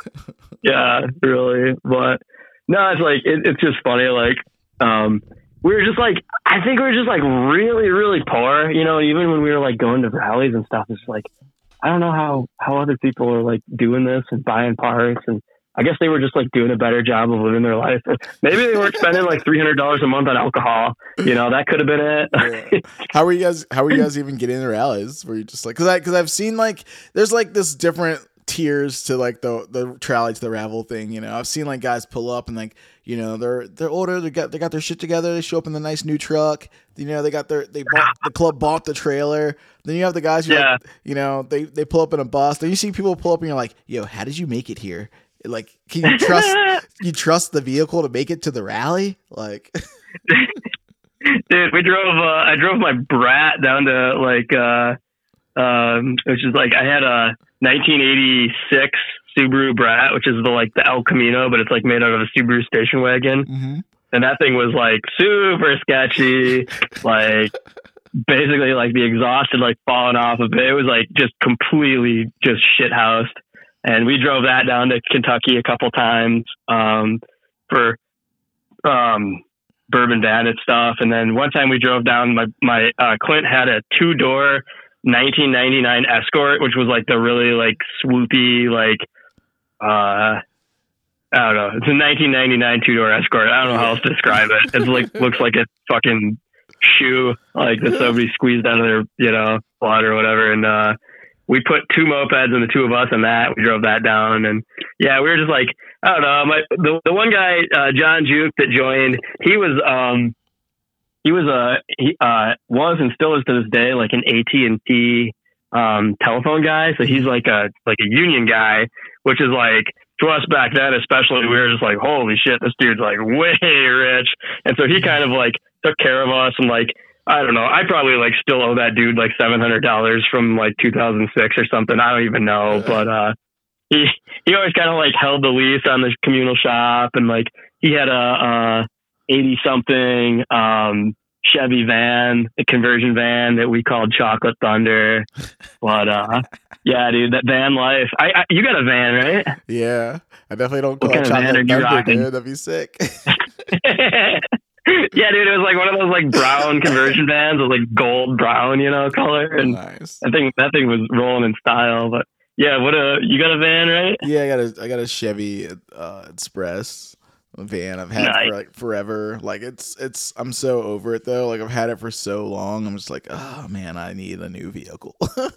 it's been it's been through the daily? Yeah? I still drive it to Oh, work because I only I like I literally work like a mile from my house. So it's like I'm like ah, I can't like bring myself to like buy a new vehicle when like I when I live when I work one mile away. I'm like I'm Yeah, just gonna dude. drive this van one mile to work and one mile home. Like I don't go anywhere else. Like yeah, dude. You gotta do like you gotta do the, the hustle that I've done several times in my life. Is I've been like, I'm gonna buy a fuel efficient car and save two hundred dollars a month. And then like a couple months later, I'll buy like another gas guzzler, and then like a little bit later, I'll be like, I need to buy a fuel efficient car and save two hundred dollars a month. Like, dude, you're not saving shit. Like, you just were the idiot that two months ago bought another fucking gas guzzler. yeah. dude, funny thing What? about my van, it, it uh it it has a it has a Bourbon Bandit sticker like on the front window right now. Nice. Like it's been there for like fucking I don't know eight years or something. Oh man, dude, I just gave up. I had a '98 Subaru Outback, and I'm like getting ready to sell it because I just got a new Subaru. And uh, like you know, I'm a dad. I gotta like take my kids to like functions, and I can't have them like showing up in this like loud ass like open pipe rusted out Subaru, you know. So finally, I like broke down and bought like a nicer Subaru. But my old one has all the good fucking stickers on it, and I'm Yeah. so bummed. I'm just crushed. And like some of them are like, yeah, like um, I've got like an old black black like Peugeot gasket sticker on it. It's like you know, like man, I don't have any more of those. And there's one from like a radio show that I used to listen to in Milwaukee that like that radio show is like not even on the air anymore. I'm like, ah, I'm not gonna be able to replace that. And, I don't know. I just want to like, take the whole tailgate and just like mount it in the shop or something. But Like I mean that this is a, this is a pro tip, dude. Kids got to think long and hard before you put those stickers on stuff. I know. Well, that's the problem. You get sticker paralysis, and then you just fucking die with like a giant manila folder of like awesome stickers, and your kids are like cleaning your shit out, and they're like, "Oh yeah, what is this crap? Like, I'll throw all these away," you know? No. Yeah, I still have that. I have an envelope full of stickers. I have and I have another one full of like all my rally pins and stuff. It's like, it's oh like- man, yeah, Dude, like- I took them all off the cut, you know. for real. Yeah, and the pin thing, like I used to rock pins, but you lose them all the time. Then you get bummed. Yeah. Like I would just lose pins all the fucking time, and I'd be like, "Where's my fucking that pin? Ah, shit, I lost it. Damn it." Yeah, Zach from Yeah, Smoke guess- Squad has like a like a pin cushion kind of like frame picture thing that has like. Oh, all that's a good idea. like, yeah, that's a smart idea, dude. So you don't just lose them. all. Yeah, I should do that because those are like that's like one of the other like little art like scene art things that people always. I don't know. Are people still doing like those little pins? I haven't seen them in a while. Yeah, I haven't. Like it's been like a thing. Like it kind of fell away. Like some clubs still have them. Like you know, and they'll just like have it for swag and they'll give them out at rallies and stuff. Like Rebels still still buy them. yeah, And then like now Yeah. you can get fancy ones. You can get the enameled pins, which are like you know Oh, yeah. size or fucking they're wild. Yeah, you get cool pins now. yeah. Well, like the sticker game has gotten so good. Like you can get high quality stickers so cheap. Like back in the day, like you couldn't. You know, you had to like either know somebody was like a vinyl cutter and then like vinyl cut them and pick them. Like Mhm. dude, I remember, like- weeding, weeding stickers. Ah, you do like the week before a rally, you just like sit on your kitchen table for like two hours every night and just like pick stickers because you were like, oh, we gotta have them for the rally packs. yeah. Like, dude, I just picked like 150 fucking stickers. Like, I'm gonna kill myself. yeah, fuck that. That shit sucks, dude. I speaking of Yeah, stickers, and then like dude, for like months, there's just like little sticker fragments like stuck to everything in your fucking kitchen. Yeah. Like speaking of you're washing your stickers, clothes, there's like sticker fragments all over. You're like, damn. I got the uh, yeah, now you can order them. Yeah, I got the new Brute Squad stickers. Uh, same that guy designed your T-shirt, like designed. Uh, Yeah, like a new John. for them, dude. I saw that, Yeah, man. He's sick. crazy good, isn't he? Yeah, I love his art. Yeah, he's killing it. Yeah, I it. saw him post. But yeah, For they just sure. got here. I got they got they sent me some this week. I'm like, oh, these are sick. Yeah, dude. I hope like I know he's like starting to get probably like it seems like he's I mean he's a professional artist like he's been in the game for a minute and he's got like clients and stuff and um uh really really good dude but uh I definitely have that feeling like that was how that shirt came about like uh I was like looking at his stuff on Instagram and I remembered from like back in I don't even know like 2009 or 10 maybe I was at a rally might have been like Chicago. Mm-hmm. In fact, I'm pretty sure it was Chicago because like the way you party in Chicago, you tend to have a lot of ideas and like conversations with like a lot of like ideas and they don't always like come together, you know? So I was at like a rally in Chicago and I was talking to Pat Perry, who was in Ghost Riders, I think at the time. And I remember, I think he was like pretty young. Like he might have even still been like in college or maybe even team 19 at the time. hmm And it was like, oh yeah, man, I'm gonna get you your shirt, blah blah blah. And I, I seemed like in my, I don't know if this is accurate, but in my mind, I remember him being like, oh, like 200 bucks or something. I don't know. And I remember being like, 200 dollars, holy shit, like that's way so much. And then like two or three years later, I was like, I talked to somebody and I was like, oh yeah, that's how you do a shirt pros. He's like, are you sure? Because he's like kind of famous now. And I was like, oh no. and I never checked because maybe, maybe he'd still be cool enough to be like, oh yeah, sure, I'll still do your shirt. But Yeah, I doubt. it. I don't even know what happened to that. guy. Yeah, he's he might be on Instagram. I'm so bad at like I always forget like all these people that like have passed through my life. Like I could probably find them on Instagram now because like you know hmm they're probably out there like creating shit and doing. I kind of like it. Like it's it's nice for that sort of thing. Like you just see what people are creating and you don't have to see that they're like Trump supporters or like It's like, what's your what's your art like? Sick. I'm into it. Yeah, It's yeah. Sick. They're like, oh, check out this cool hot rod I built. And then two posts later, and abortion, it's killing fetuses. You're like, oh, fuck, dude. God damn it. You look cool for a second. Like, I thought you were cool. Like, now I have to hear about your bullshit. Like, just Like, keep that avoid, just avoid all of that. Yeah. Anytime I see anybody post anything political on Instagram, I'm like, nope. Like, get just- you off my feed. Like, Like, fuck wanna, you, I just you know? live in a bubble and play mopeds.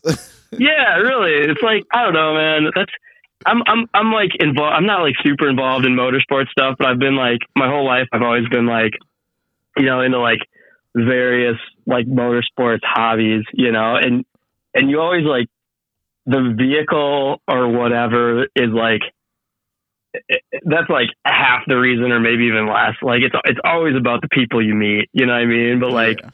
every every motorsport or like vehicle hobby like definitely has like a vibe you know what i mean so like i'm like i've got a 68 ford pickup truck that i'm like i've been restoring since i lived in north carolina and Mhm. i've driven it like as like a just kind of like a ratty like classic car or whatever you know for years yeah. and uh there's a ford pickup truck for them and like holy fuck dude i am not going on the ot on that for them like, You feel a little triggered. not like i'm like yeah it's like i'll come on here and look up a wiring diagram or like post like how i rebuilt my steering box but holy shit dude we are not like getting into politics with these dudes you know down, the, down the rabbit hole, dude. ah dude it's so it's so it's so wild like, Like it, I don't um, know. Uh Detroit Motor Works Moped Works is doing that uh AI art like competition thing right now. Like Oh, on Instagram. yeah, And I was yeah. just like I like I did that a couple weeks ago. I was like, oh yeah, I was just like, oh, like, you know, me Midjourney some fucking moped designs. You know, I was like, oh, it was fun. It was fun little experiment. They they qu- couldn't quite get vintage moped quite right. They were always getting a little Okay. weird. But um but I was like, yeah, dude, like uh someone made some posts like bitching about it already. Like yeah, I was like, dude, once you start doing AI art shit, like people are gonna like come out the woodworks. It's like, dude, this is fucking stealing. they fucking use artists to fucking train them, and like, and I get it, yeah. But I was just like, I was mm-hmm. like, I just like, oh, I want to poke the bear a little bit. It's like, I'm like, yo, bro, but isn't like all the same, man? You know, like, you know, you, I get, in, I, uh. my homie builds a cool maxi. I get influenced by his maxi, and then I build a similar looking maxi, and now we're both ripping dicks into the sunset, bro. You know, just like live and let live, like. and then like and then they Oh, replied, man. I was like, oh, I'm not. It's like I'm not going back. Yeah. it's like I'm not gonna read Man, that's a third rail for sure. Dude, I don't know. It's weird. Like even in engineering, like they had we were at like a conference for SolidWorks a couple weeks ago and they were like telling us all the new features in SolidWorks and they were like, Oh, and if you click here and click here, it knows that you want to put holes in all these places and then it just puts the holes there for you. And isn't that great? And I was like, I'm like sitting in my head, I'm like, this is this is how I get replaced. Like this is literally how my job like goes away. Like Or you just holy get- shit. Or you just get really efficient at using it, and it makes you like a thousand times more efficient, and then you can Uh, like know. do all the things It's already- once. Yeah, it's already gotten that way. Like it used to be where you'd have like a designer and an engineer, and the engineer would like do the engineering, and the designer would do the designing and like actually do the blueprints. Mhm. And uh, with like SolidWorks and all that stuff, like now the engineer just has to draw all their own shit and basically do the work of two people for like even less money than you know you used to get paid because you were like more specialized back in the day. And Mhm. like you'll work with old engineers and you're like oh, everything sucks nowadays. This used to be a cool job. We used to have like two fucking martini lunches and you know blah blah blah. We had respect and now yeah yeah. It's like well That's I don't know man whatever you can't Okay. fight like you can't stand in the way of progress you know Yeah. I mean, it's the same thing in fucking in printing. Like I, I do t-shirts and stuff, and it's like, yeah, yeah yeah it's like screen printing by hand. It's like cool. That's how everyone learned. So it used to be fucking wooden frames and shit. And then you get like some high tech, like like six mesh thread counts and like aluminum frames and all this shit. And and then you learn how to use an automatic. And you're like, yes, now I'm a skilled dude. I know how to use an automatic. I can set up. I can do all this stuff. And then it's like the systems get better and better. And it's like, oh, you can now. There's people who can like try lock and set up like eight color automatic jobs without even trying because they use like this little cheat system that just puts all the frames in the same place. It's like Oh, nice. okay, okay, and then it's like oh now there's DTG and you can just use this giant computer printer to print on the Yeah. t-shirt. You just push, you just upload the order, you push a button, and now you have a shirt done. Yeah. And now it's like yeah dude even the newer shit is like this like thing called DTF. It's like direct to film, and it's like, huh, like oh, you don't want to do this like nine color job and screen and spend you know hundred dollars in screens and like all the time and effort and labor into like burning these screens and prepping and taping and setting up and mixing ink. You're like, huh, I'm just gonna run these eight colors on on high quality digital transfers and we'll use a heat press and they'll look awesome with half the effort. Like Yeah. that's it's it's all happening. But it's like they're put to me like to me they're all tools. Like all that stuff has like a place. And like it's just about like learning how to like utilize it like in the in the right way to make, Yeah, your, and, make like- your work easier.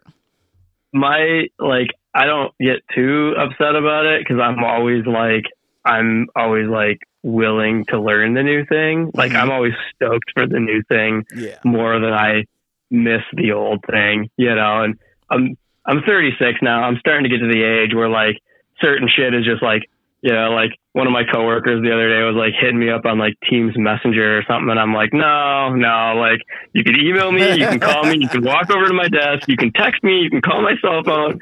Like we're not adding another fucking communication thing. Like nope, not doing it. You know. Yeah. And like I remember when I like started, and there was like old dudes that were like, "No, I don't do email." Yeah. And I was like, "How can you not fucking do email?" And now I'm like, now I'm the fucking don't do email guy for this Yeah. generation. You're the, you're the old You know? boomer. Like I'm like I don't, we don't like we don't have Slack at work because there's like it's like a handful of us. Like you don't need to Slack me. Like, like Yeah. yell across the shop, you know. Yeah. exactly. But yeah, it's like yeah, you gotta you gotta just stay stoked about the new thing. Yeah. You know what I mean? And like that's that's kind of what it always comes down to. Is it's like as long as you you're always like excited for what's coming next and willing to learn. It's like I think people just get scared. Like I'm like- I'm stoked for like the new things, but at the same time, like I don't have the time to like implement the new things. It's Yeah. like we could like at work, like as a, for as far as a work standpoint, we could totally like gain so much more efficiency if we like used all these programs and did all this stuff that helped us stay organized and like plan and like but when's there we're always so busy there's no time to like you know okay i need to dedicate 40 hours to like learning this program in and out so that I can teach everyone else how to do it or like set up Trainual or something to teach everyone else how to do it for me. Like it's all these things. It's effort and time that I don't have. Yeah, for sure. No, I hear that, dude. And like, too, I was talking to John about those shirts, you know, and we were talking about getting them made and stuff. And like, with some of that um, direct printing or whatever it's called, dye print on demand. print on demand. And like, I uh, like I love the way a screen printed T-shirt like wears out. You know, Mhm. I have like I have T-shirts I printed in high school, like that I still own. I don't fit them anymore, but like, I still own them, you know. And I've got like all my old moped rally shirts. I just I love the way that like a handcrafted screen T-shirt like breaks in, and I love the way that it like looks as it like you know it's that like wabi sabi thing, you know, Mhm. like it it it gains beauty, you know, as it like as it like shows the evidence of its of its um you know usage Yeah. and like all the all my mopeds like most of my mopeds are like stock paint patina mopeds Mhm. and I just I just really love like the way that like things develop character over time and I just don't trust that like those printing technologies are going to wear in the same way. I don't know. I mean, they haven't been around long enough, you know. The directed garment stuff will definitely wear in, and you'll get that faded, like distressed kind of aging look. Like, but it'll happen. On, garment garment's going to happen a lot faster. Like instead of Oh, it, yeah. instead of it being like a couple years, and then and now you still got this shirt that looks pretty decent, but you can see the cracks and it's starting to come, you know, break down a little bit.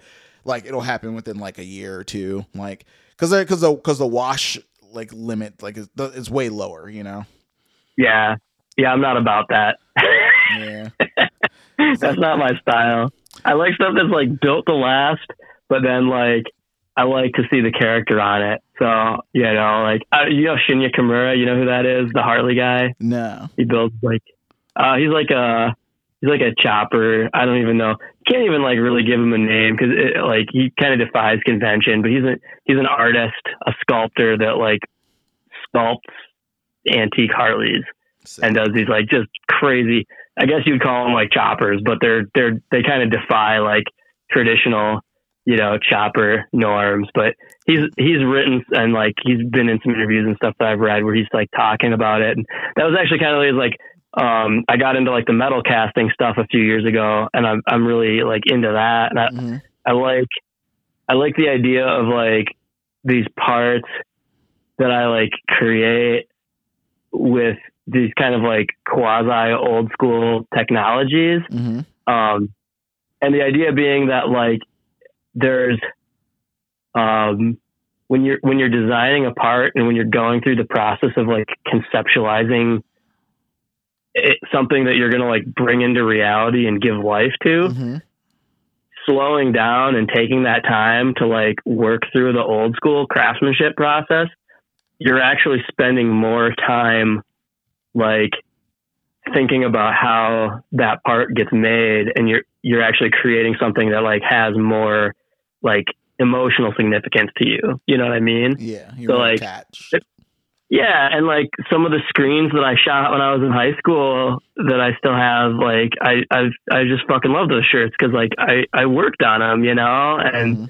it, it's kind of that like if you know that story like uh, the Petite Prince where it's like. Uh, you know, I, I love it because I've tamed it, or I've loved it. I love it because I've cared for it. It's kind of the idea is like Mhm. you love something more because of the work like the work that you put into it is what you get out of it and with with everything with like the moped stuff is it's it's all about that putting that love into it in a way that you know you can when you when you ride it that that comes back to you you know you feel that. And and so that's kind of like my whole like it's like my whole my whole deal you know? So as far as like uh moped factory and like parts you've made and stuff, you like what parts have you made over the years to kind of like give you that feeling like, you know, that you kind of hold on to? I started doing the heads to begin with. Um, nobody was making heads um, like for kits. Like nobody made like different like I think Europe like K Star had like a 45 millimeter Puch head uh, that you could buy, but I don't think anybody in America was like stocking it.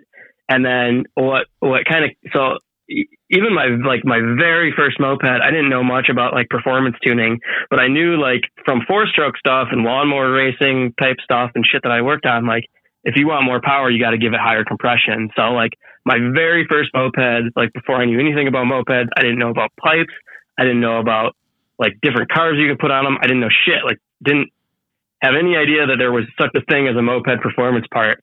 I knew that like I could port it and I knew that I could put a higher compression head on it. So I like made my first high compression head probably in like 2004, five ish. Um, cause I started wanting to like get more performance out of my bike. And then I was just like making them for myself for years. Like I just, if, you know, if I needed one, I just made one. Um, and then some people like knew I was doing that and I was talking to people at rallies and they were like, shit was overheating. And I was like, well, yeah, I mean, you're running a fucking stock head on it. Of course it's overheating. And they're like, well, what, what do you mean? Like, what else do you do? you know, I was like, oh yeah, you got to you got a machine in the head, like obviously, you know. So um, I started making like the very first one I did, or the very first one I like started selling was this Polini head, um, and I've actually got one to raffle off tonight. Um, Oh, and yeah, I know, dude. Oh, this isn't like this is the like final iteration of it, but like the first ones I did were super crude, but um people started like MLM started making pipes basically in like 2006, I want to say, or seven maybe was when like Devin started putting like making better pipes. Mhm. And as soon as people started running MLM pipes, like their shit started overheating and seizing right away. And so that was when I was like, oh yeah, well, you know, your shit's overheating because you, you got a, the wrong head on it, you know? So I started making those. And I think right after that, um, we were working on like hobbits and the hobbits were all overheating. And so I started like making some hobbit heads and, um, eventually got to the point where I was just like, I was just like cranking those out one at a time. And we had a machine shop at school, um, at MSOE and, uh, um, I would like go in the machine shop like after hours. like I got like I had like key card access and you weren't supposed to be in there, but I would like sneak in there at night. And so I'd go in there at like six o'clock at night after everyone went home and I would like sit there with a stack of heads and just like machine heads one at a time, you know, like put my headphones on and just listen to some music and crank out heads.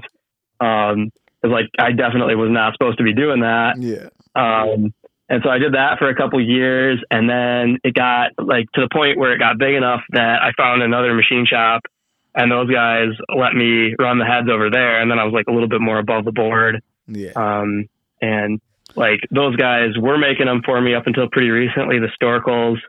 Um, and then Dan, who's the machinist, he ended up getting cancer in 2020 and barely made it. Um, but he's like one lung now. And so, um, yeah, like the six heads that are sitting on my shelf might be the only six that I ever am able to make. Although I could potentially probably find some other people to make them, but they wouldn't be, I don't know. But, uh, yeah, so, um, yeah, I did those for years and years. Like when we had our kid, I had to just like come up with money with a quickness. We had our, our kid in 2011 kind of out of, um, unexpectedly. And so I had to like just come up with money. And at the time I was making that and I was doing some, um, I was doing a Tomos intake manifold. I was doing those Hobbit variator rollers. Um, I did a bracket to mount stock Puch exhaust onto Magnum frames because like nobody had done that. Um, so I made like this little goofy little bracket that like that like adapted a stock uh, Puch exhaust to go on a Magnum frame because like a flat port Magnum exhaust was not a thing. Um, and so people put kits on Magnums, and all of a sudden, like there was no pipe to go on it. So I was doing those for a, a while back in the day. Uh, I'm trying to think what else I made. I've just made like a lot of. I did a bunch of like braced clutches um, back in the day. Like Devin and Nate Bandit and Gabe came up um, along with this guy Salty from northern Wisconsin, who's been like part of the the crank scene for a long time. Yeah.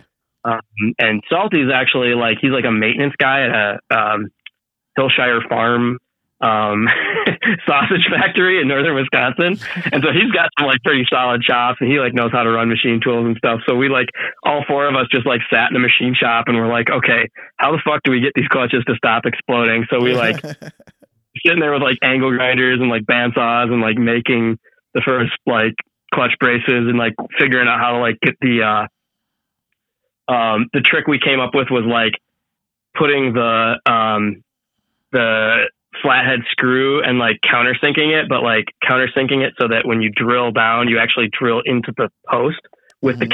countersink. Countersink like goes into the post, Yeah. and then the actual like taper of the head is actually holding against the plate rather than like relying on just kind of like um, whatever to line up. So uh, we we worked on that together and like did did some of those and I don't know just like all kinds of whatever weird shit I felt like I could make a buck off of, you know. But I, I never really like since I've had like a real job and been graduated and shit. Like I I, I sure as hell don't make money at it, you know. Yeah. Like, It's like the hustle of mopeds. It's like a lot of effort and like, like oh the, yeah, the game's yeah, small sure. and like kind of spread out at times. It's like Yeah. how how many heads can you like sell? You know? Yeah, totally, totally. Yeah, and then like especially if I wholesale it, like I'm not really making anything at that point. And on on the last couple batches of those Polini heads, like I had my machine shop guys make it, and then I wholesaled it to Dose, and I think like by the time it was all said and done, I might have made like fifteen dollars on like like less than a dollar a head, you know, because I was like paying somebody to make them and then like sending them to Dose uh, you know, basically at cost. So I was like making like literally no money and having to take the time to like put them in boxes, label them, QC everything. Like every part I've ever sold, I've like physically held in my hand and like looked at. hmm Um, you know, and that's like that's huge for me. Like I, I have to know that what I'm putting out is like the best shit and like definitely like what I expect to put out. So Like where's the where's the mini lathe in your basement, bro? I got I got a lathe and I have a CNC machine actually, but it doesn't run quite yet. Uh, the lathe works. I, I like I make stuff. I posted on MA yesterday. I made a head for um, John. I, I I set him up with a A thirty five uh, in trade for the t shirts. The like perfect moped deal. Like I built him a A thirty five because his got stolen out of the back of his car. like he posted like like I talked to him about doing the. Uh, I talked to him about doing the t-shirt and like a week later he posted that like his motor that he like just rebuilt got stolen out of the back of his car and I was like, I am your man. like I will go to my shelf of like seven A35s and pick you a good one. Like what a what a what a shitty thing to get stolen. It's like, dude, you know Oh, stolen, dude. that's not going to do anything with it. Like they can't do shit with that. Ah, Dude, my brother in I don't even remember when, but my brother was living in Milwaukee and he had a minivan and his minivan got stolen and the back of his minivan was a freshly rebuilt Derbi flat reed motor that he'd like Wow. just finished.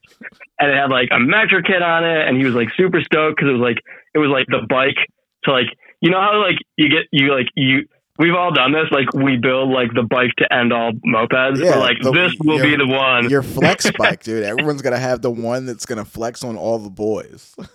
yeah, you're like, I'm just gonna build like one, like this is my last moped, and like my poor brother, like I literally think it was kind of like he's had other bikes since then. He's like kept his shit running, but he hasn't like really put work into like a build Mhm. since then because I think it just like totally kicked him in the balls. Demoralized But ah, dude, I know. And then the, what was even worse is that his fucking he had like a halfway decent mountain bike in the back. Oh, I was like, dude, it's fucking Milwaukee. Like, your shit's gonna get jacked. Like, what are you thinking? You know?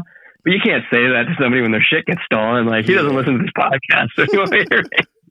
but like, you know, you don't want to be like, dude, what the fuck, you know? But you kind of have that reaction. It's like, dude, like, what were you thinking? But yeah, that knowledge that like, oh yeah, this motor like that I just spent six hundred dollars and rebuilt with like, you know, my fucking bleeding, you know, fingertips, like, you know. Oh yeah, it's gonna get sold to a fucking crackhead for like five dollars in scrap aluminum. Like, Yeah. wow, fucking awesome. You know, like Dude, that's that, got to be the worst feeling. that statement of like you know we've all built tried to build that bike that's going to be the the bike and you're just like and and then saying to yourself this is the last time like how many times I've told myself that that right there like this is this is this is the last one this is the last like from the ground up all the bells and whistle Yeah. build you know like Dude, and then what's what sucks the worst is that like after you build it and some little stupid thing goes wrong, you're just like so fucking over it that you don't want to fix it. And then what bike do you ride is like the fucking Tomos that you like slapped a kid on with a fucking broken by turbo baffle and like still doesn't have a working rear brake and you're just like ah, I'm just gonna fucking throw a cheap kit on this and ride it until it blows up and then I'll rebuild it right and then like And it ten never, years later that up. goddamn Tomos is still running. You're like fuck. Like yeah. Oh man. So much like this motor I built for John I was like I got it with a like a really shitty and actually the bike that I, I did like that bike boxing like how to ship a moped for a hundred bucks video for Maze yeah. it was that bike. And uh it was a bike that was like on Craigslist like way in the fucking middle of nowhere. And the dude was it was like I I want to say it was like 100 or 150 bucks or whatever and I messaged the guy and I was like well like worst case scenario there will be like a couple parts on it I can use I got home and there wasn't a single part on it like it was just Damn. trash But- the motor inside was mint. Like it was just freaking pristine inside, like brand new clutches.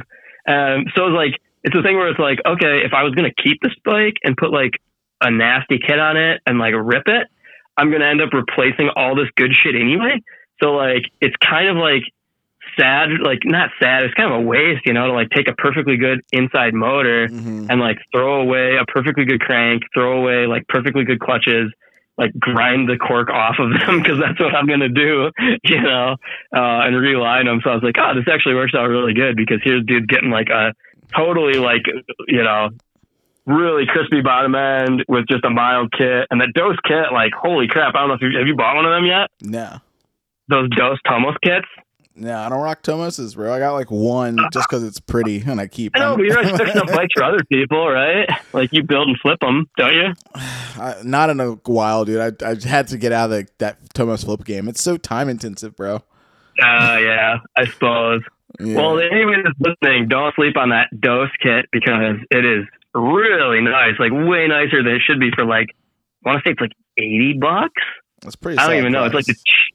the, yeah, dude, it's a crazy good price. Like I would put that shit on a Puch if you don't mind like cutting and welding your exhaust. Yeah. I'm into, I'm uh, those cheap kits, dude. If I go on Puch, dude, I'm going, and it's just it's not for me. I'm going TCCD, dude. Those things cost Yeah. sixty bucks, and like, the bike will do forties. Like you're fine. That's what else do you need for Yeah, sixty dollar like a replacement piston's twenty bucks. Like get out of town. Heck yeah, you can't go wrong. And there's room to grow with them too. Like you can put a nasty pipe on them and get them into the 50s pretty easy. Yeah, nothing like a mild, a nice mild moped, dude. Yeah, for sure. No, dude, that's like all the shit I build anymore is just pretty much lame. Like, it's like I don't know. Like, I've got a maxi with an Airsal 65 that just like runs. Like, I don't do shit to it. I don't have to change the transmission oil. I don't have to fuck with the chain. I don't have to like worry about like what it's jetted at. It's just like, oh, does it have gas? Yeah, okay, I'm riding that to the farmer's market. You know what I mean? Like, Yeah. it's rad. I feel that's kind of like how like we've all got in like in our olden times of of of being in mopeds. It's like everything's chill now. It's just like yeah, like I check the site every once in a while. You know, see what's going on in the threads. You know, like uh, pl- try to plan and get hit a rally or two. Like fix my bikes here and there. It's all good, you know. Dude, I fixed Yeah, the rally's sure. coming up this week or next weekend. We have the ride and chatter here in Richmond, and I'm like, and it's like I have like no running mopeds, and I'm like, all right, I need to work on mopeds, and like, what's up with the Fox? Is that down? um, the kickstart bound up. I rode it to work, like it, like I just ride, run, ran all the time. There was no problems with it. Like it's just like, oh, like something happened, the kickstarter bound up, and I had to like, you know, catch a ride home, and like I towed it home. And I left it in the rain for two days, and then I was like, "Okay, I guess I'll put it in the garage and work on it now." It's like, "Oh, you know, you've been bad. I'm gonna leave you outside in the rain." yeah, dude, you gotta treat them mean, keep them keen. And then I, I don't know, that, that's been canceled too. I'm not supposed to say that. Yeah, I brought I brought that in I the garage. mopeds. I meant mopeds. Don't be offended. Exactly. Just mopeds, guys, chill. But Just mopeds. but I sold my Cobra, so like I and I I told you I'd fix it. So I, I I ordered a piston. I put a piston in that last weekend and fired it up, and like so that's running again. Um, but it's getting sold next weekend.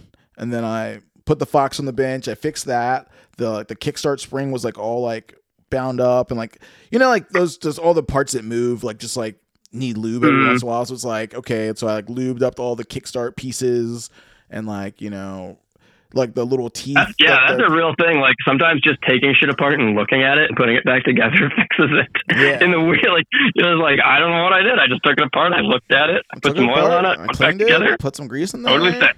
Like the, it's got a really weird kickstart like mechanism, and like the little piece inside, like you could see like one of like something happened, like one of the teeth that kind of already had like a little nick in it, like one of the teeth gaps were closed, and like so I just kind of like set it like past that point where it's like oh cool like whatever I'll just skip it and not even worry about it being lazy, and this time I was like all right cool I pulled out the Dremel and like cut the teeth gap open again so like it could move like it should. And like it, that seemed to fix it. So that's working.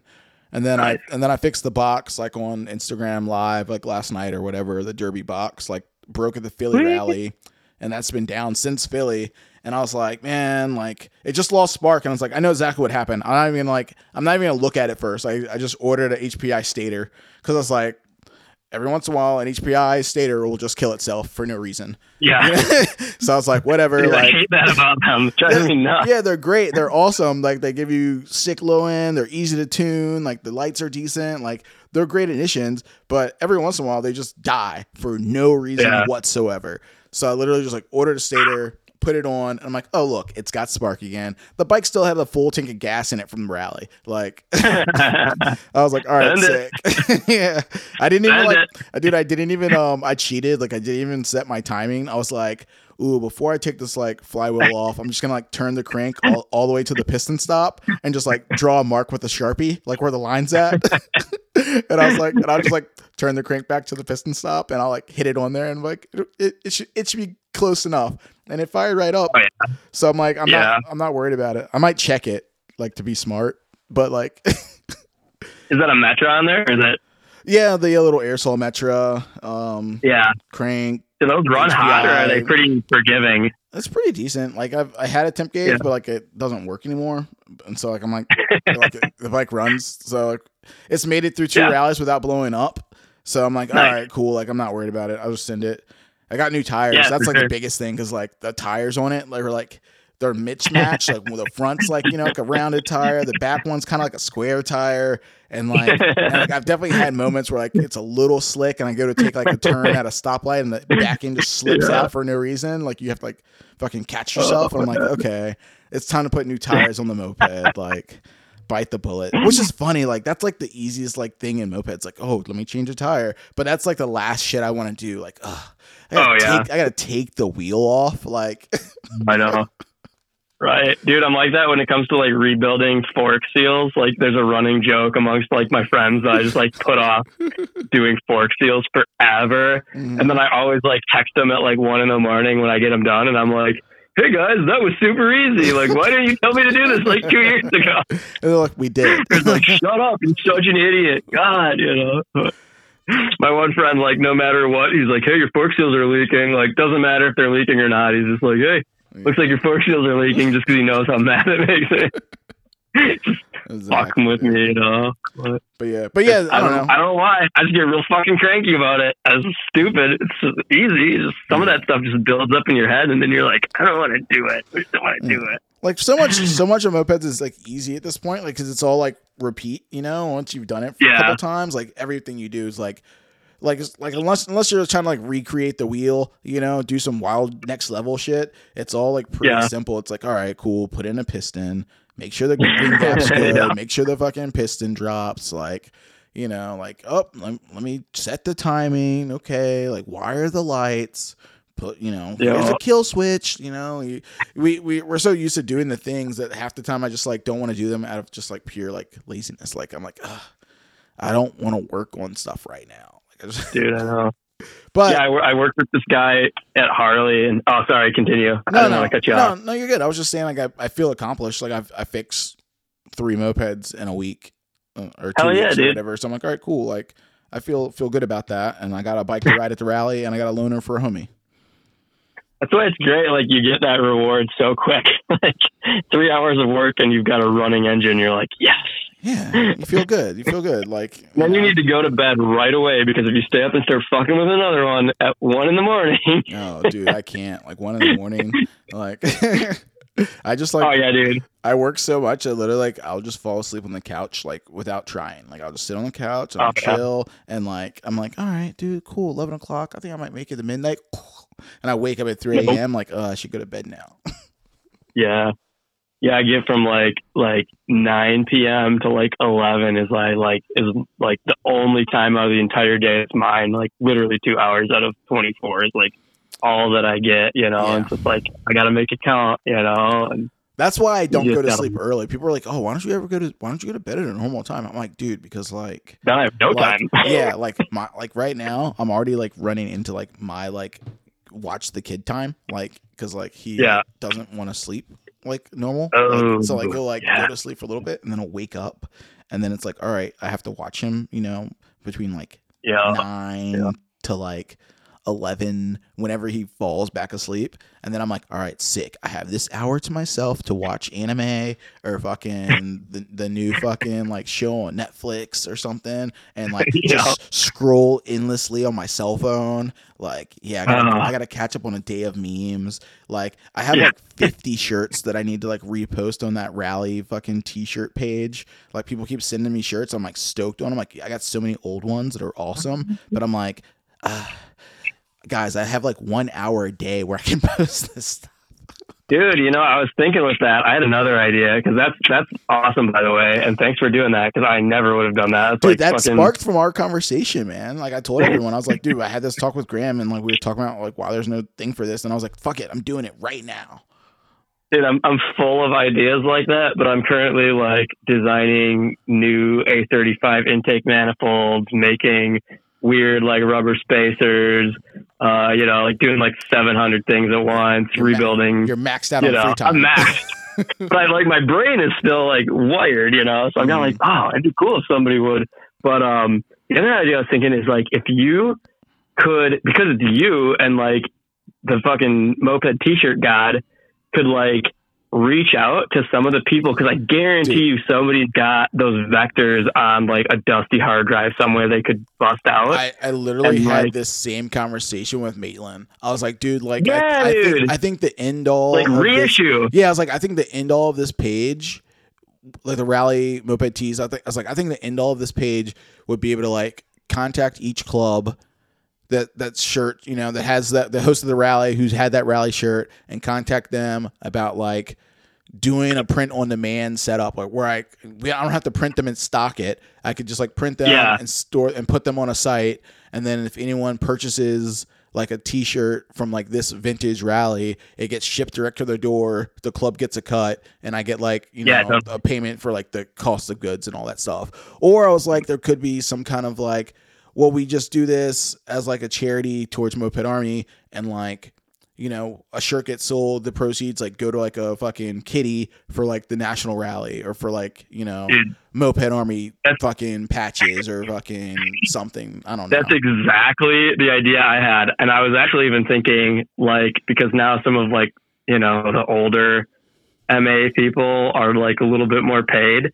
Like, you could, like, charge, like, 40 or 50 bucks a shirt because you're doing print on demand and, like, just make it kind of like, I don't want to say, like, exclusive, like, you want to ice people out. Mhm. But at the same time, like, make it something where, like, people are giving that money to charity so they like feel you know so it's like it's cool that it's like a little bit more expensive because you're doing it kind of as like a fundraiser for like you said yeah national rally would be awesome or even like kick in like some money to like pinball or uh baker's dozen or like someone in the fucking you know what I moped mean? Scene gets fucking like injured. We have a fucking like, you know, mopeder hit Yeah, by like a little- car pot, you know? yeah for sure have a fun like yeah that was exactly what i was thinking like just kind of make them like you know like go ahead and make them a little bit expensive because it is something that's like kind of Or it could You even, know. or it could even be like a thing for just like for just the clubs. Like, cool, like your club hosts a rally every year. You guys know what it what it's what it takes to fucking cough up the funds and put all this shit together. You Mhm. got your club's small, you got five people. Your club's like bigger, you got thirty people. But everyone's kicking in for the raffle and for the rally and for all this shit. And it's it's a it's an expense and it's hard and so someone always comes out of pocket and like you know to host the rally someone's always coming out you know for sure so it'd be like cool, like your club's like say Upjet fucking kicks in for their fucking vector files or whatever and get for their t-shirt getting printed on demand and it just kicks back to that club and the club can like do whatever the funds what whatever they want with the funds like put the money in your fucking club dues for fucking your rally next year Yeah, totally. There's a- oh, there's some a- of those there's a clubs ton are of- even like ton of ways yeah, some of those clubs are like defunct now. yeah too, like you know, the ones like- that are that are dead do you just like you know we just kick it back into the fucking moped army Yeah, that'd be awesome, dude. That'd be a great idea if you like add it to the list of fucking eight hundred million things that you're trying to do and raise a kid. Yeah, that's why I was like, I, I literally had that conversation about it with Maitland, and I was just like, yeah, like I think this would be sick, but like, Tell Balin to do it. What's he doing? Like posting pictures of weed on Instagram all day and like being single by himself.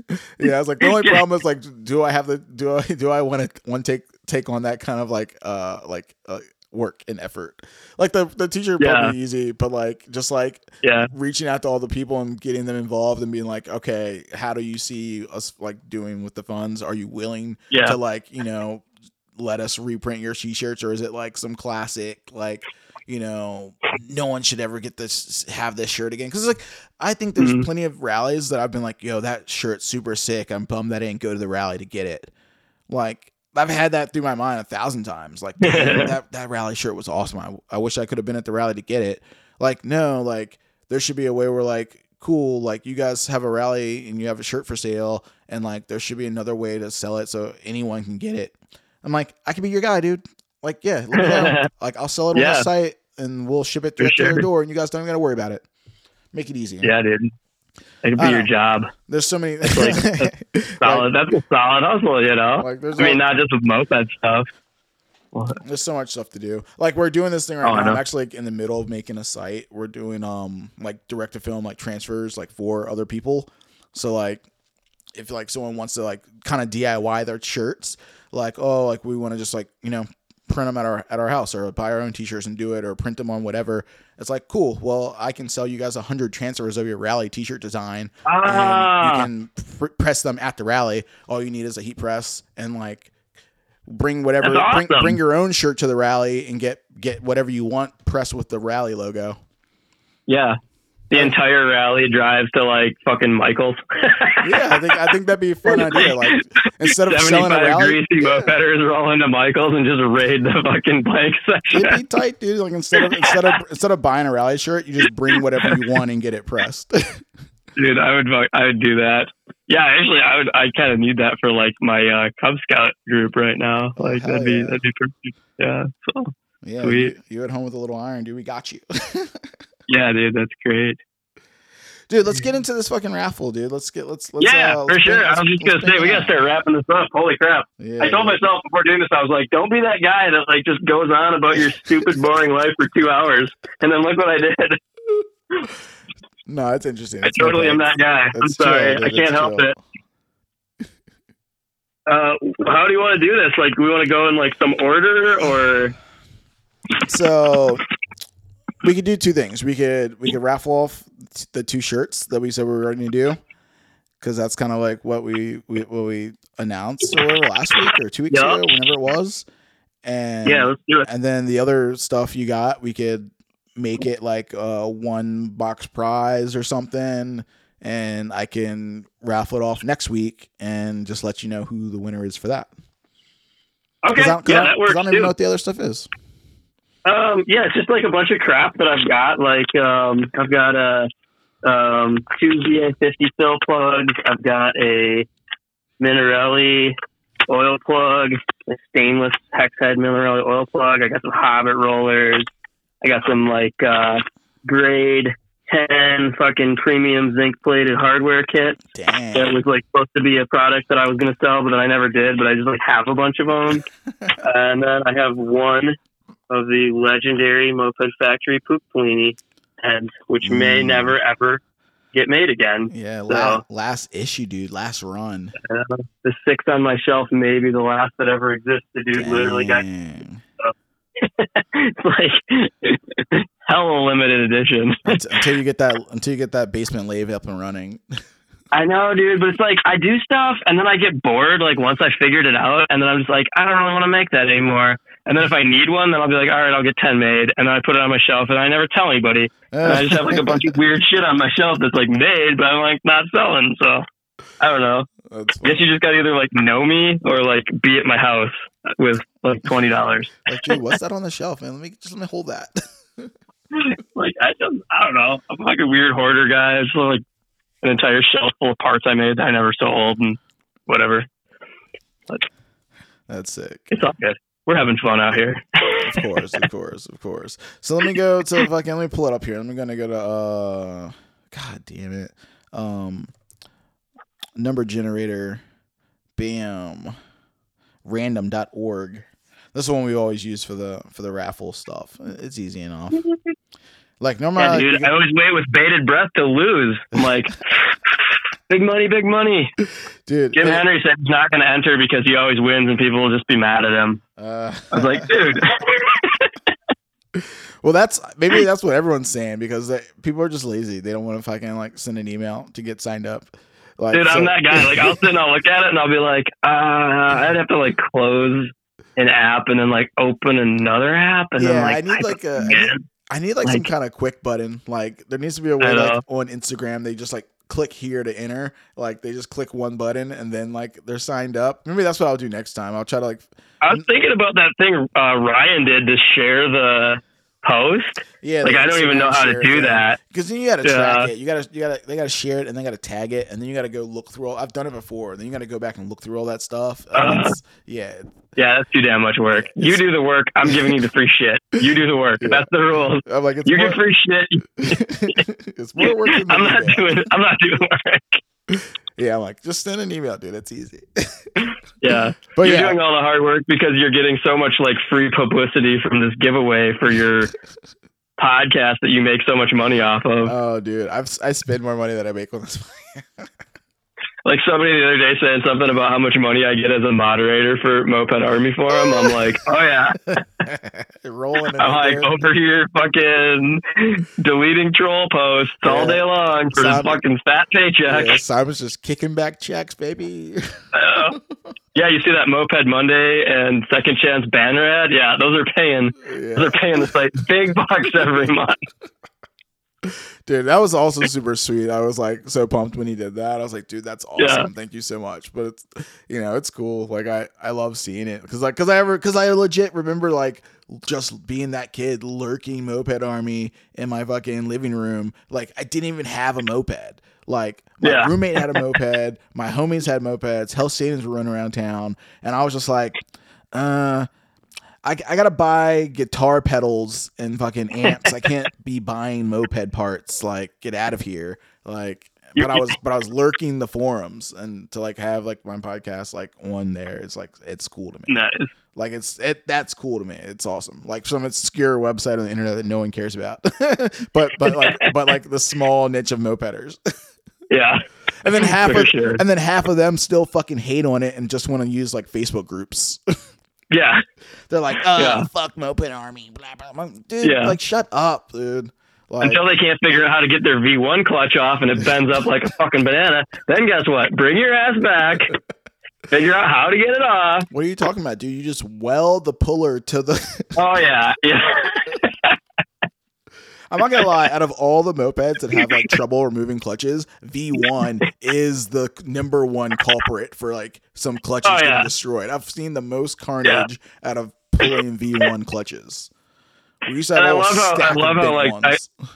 Maitland and I got into it one time. He's like, "I've never had that happen except for like maybe once or twice." I'm like, yeah, "Dude, didn't happen. Shut up. it's like, how many times has it happened to you with an E50? No, I didn't think so." never. exactly. Like times we've had to like we've dude, we put a map gas to it. We've torched the Oh, shit out of it so it's super hot. We've PB blaster. We've done all the tricks, pulled out all the stops, and then motherfucker still wouldn't come off, dude. Like, yeah. And then you just have to weld some shit to it and like hit it with a hammer. like, get out of here. Fuck a V1. They're Buy my adapter and put a Tomos kit on it. That's my plug. Damn. Dropped the ball right Fuck a there. V1, but buy my shit if you do have one, please. I make no money off of it, but please buy it. I'm I'm putting it out there. One Oh yeah, it's also one- not in stock. So one dollar head. We got you. There's there might be Yeah. one in his closet somewhere. so I made those like I made a I made an adapter to put like scooter kits on V1s. It's fucking bonkers, but like totally overkill. But they sold out already, and I don't know if I'm gonna make any more because it took like way too long for them to sell out. So Yeah. I don't know. It's like Dude. lost money on it. Don't think I'm gonna make any more, but I'm gonna come on the podcast and plug my shit just because you know I'm a hustler. I gotta do that. Yeah, dude, do, do your thing, dude. Do what you gotta do, dude, motherfucker. So here's the here's the other issues in hand. Uh, some I used to like do this podcast, and I had like other people like in the room, so we had like multiple cell phones, so we could like uh record things live onto Instagram with someone else's phone while we're using my phone for the phone call. Now I don't. Oh, so so it's cool. I have to break out a real camera. Shout out to my um to my Can- Canon G7X. Uh, You think the eight people are really gonna be that butthurt if you don't? I'm I'm gonna like record it on my camera, okay. and if someone's actually butthurt enough to call to call me out on the eight people that emailed in, like I can like send them the footage. So yeah. this is just for retroactive butthurt. Okay. Yeah, yeah, yeah. So I'm filming right now. I got it one through. Wait till you, wait till you have three kids. You're gonna be like, fuck it. Yeah. I got it set Fuck your up one through eight. I'm giving you free shit. Don't complain. Yeah, Shut dude, up. get out of here. We got one one through eight on the fucking spreadsheet over here, and let's let's let's roll the dice. Here we go. Generate. Yeah. What you got? Oh, Big num- winner. Big winner. number eight.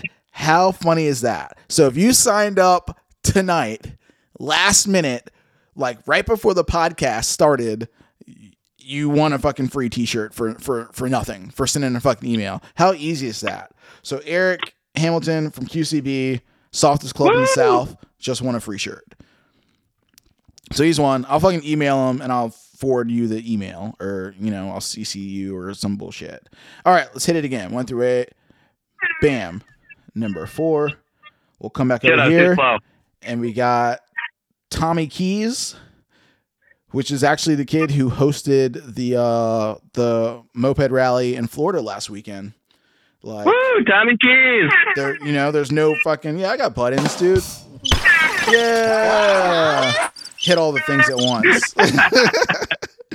but uh, yeah, shout shout out to you guys. Uh, Tommy's actually coming up to ride and chatter, so I'll see you next week, Tommy. Holler at your boy. Nice. Um, yeah, and like shout out to him, dude. Like fucking. Yeah. There's no moped scene that's got like an active club in Florida right now. Like no real active club in Florida. Like there's the fucking dudes down south doing the drag racing shit. There's like a couple random people here and there. You know, there's Tampa Steve, Old Bourbon Steve doing the thing in Tampa. You know, but there's no active like consistent like thing happening. And he was just like, dude, I love my moped. I'm riding mopeds. Like I'm just gonna do my own thing and host some rides and try to like get people involved. Like I don't know what happened to Sarasota boys, fucking dirty petcocks. Like I haven't heard about them in years. But like they Oh, were yeah. they were the only ones that were they were the last ones really doing it in Florida. And now Tommy's kind Yeah. of just like doing it on his own, hosted a rally pretty much by himself with like the help of like, a couple local guys that like ride with them. And they pulled it off. People showed up. They had a rally. They did a ride. They had a raffle. Shout out to Moped Division for like helping sponsor that.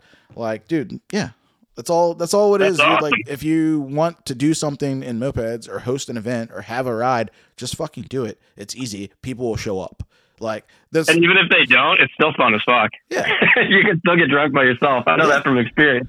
You know how many times I was It was like, just like you and two people. Yeah. It's like, you know how many times- you know how many times we were gonna go to a rally and then like in the back of my mind I was like, ah, dude, like everyone's bikes are running right now. You know, we could just like have like a like a, a nice twenty person ride at home right now and like not have to do this long ass drive. you know, we'll, we'll run it. We'll run it back tomorrow, dude. Look, we're fucking two day event right here, guys. Sleep in your own bed. We got this. Hell yeah. Dude, that's the way it is. That's what you do. Yeah, out here in the sticks, like I, I go visit the Minneapolis crew every now and then, but like, you know, there's no there's I actually some of my brother's friends from high school ended up like still being involved like they still have mopeds and so like I get together with them but we don't ride much and so yeah, it's like it's like yeah, basically like one man moped rally, like just you know, if anybody shows up, like if one friend comes visits me, I'm like I have like seven running bikes right now. Like and people people come just come ride them. Like they don't get ridden because I don't have anybody else to ride them. So I get them running, and there's nobody here to break them. So I need like people to come over and like break my shit. You know? yeah, you know, so you have activities to do again, you know? Yeah, for real. Then I got some shit to fix. So yeah, for sure. All right, man. Well, it is nine or it's ten thirty in your time zone. Oh, zone. yeah, so we, we ran it deep, dude, for sure. We better shut it down. You're gonna have to edit this down. oh my god. keeping it all like like like like, I, like I'm doing pretty good, dude. Like I didn't get yelled at. The wife hasn't like come in here like holding an infant yet. Like we're good. yeah, you better keep it that way. I think Right? I think that's how the last two pack podcasts ended. Like she just like walked in the room like holding a child and was like, "I'm like, all right, guys, I think it's time to wrap this up." Yeah, it's your time now.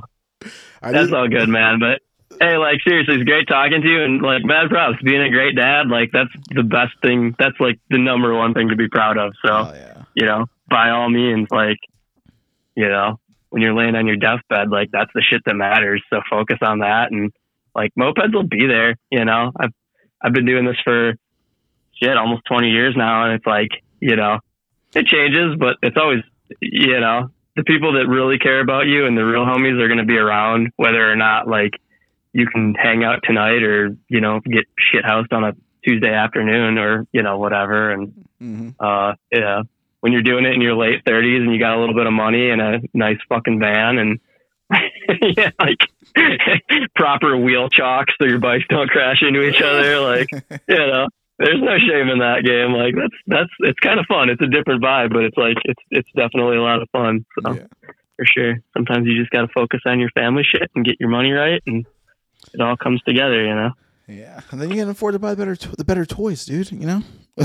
Yeah, but you still buy shitty mopeds, and I'm not sure why. But You just spend I'm more still money like I'm never same. spending six hundred dollars on a moped. You spend more money on the same shitty mopeds.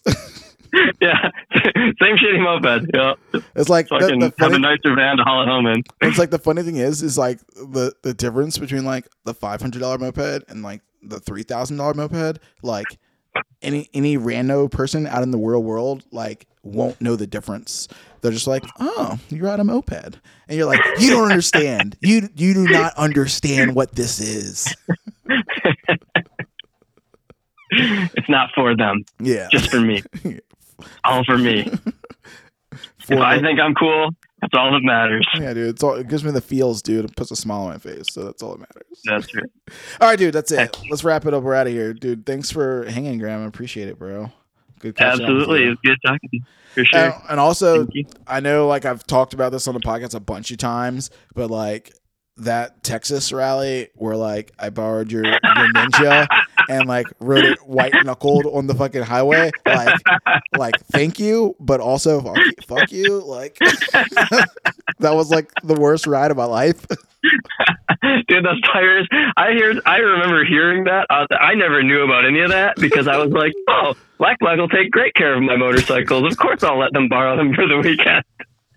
Don't ride intoxicated, gentlemen. dude riding dubs like ripping that thing full tilt past the pack like doing 100 i was like yo they're going ham right now on this fucking motorcycle. And then like that ride back dude like you don't understand dude. My helmet was Oh, I fogging up. I couldn't see shit. It's fucking hurricane rain Oh fucking god. pelting me in the fucking face like i'm white knuckled like holding this motorcycle so tight on the highway dude going like 40 and i'm just like ah, don't eat it don't eat it don't eat it don't eat it don't eat it. Like Oh my god. yeah I heard that so story because I never knew that, and I was listening to you tell that story, and the first thing that went through my head was like, "Fuck, those tires were so gone. like those tires were dodgy on the dry. Like they were gone. They were so bad that like when you leaned over, you could feel the like chicken strip like transition. Like the ass end would give it like a little kick because it was so fucking flat. Because I rode it on the highway every day. yeah oh my god! Like they didn't even have the right curve to them. They were like where you know, like where the middle gets like flat. I was like, oh my god, yeah those tires were sketchy in the dry. I don't know if I ever even rode it in much rain. But, oh jeez, dude. Sketch. Yeah, you got some. uh Ugh. I'm glad you made it. I'm glad you're still here. yeah yeah Never again. For real. Whatever. The next time, dude, they're sorry. You're getting patched in without patches, dude. Fuck that, dude. You can get these another time. I'm not fucking risking my life. Oh man. Ugh. Yeah. Okay, dude. It was Sweet. real. I appreciate it. Yeah. Have a great night. Definitely a great talk. My fucking good. my throat hurts. My cheeks hurt from laughing so much. Like, yeah. this is a good one. All right, cool. That's it. Fuck your car. Ride in my bed. Later, bro. Fuck your car. Ride 'em up. Bed. Thanks. Damn. Okay, I almost forgot. So, real quick, we are going to run back the raffle for next week. Um not the shirts, we did that. The shirts are done, but for the other stuff that Graham has, the fucking Polini head, uh the nuts, the bolts, some like knickknacks and stuff. I'll post pictures on Instagram and stuff, but we are going to run it back. So, don't blow it this time.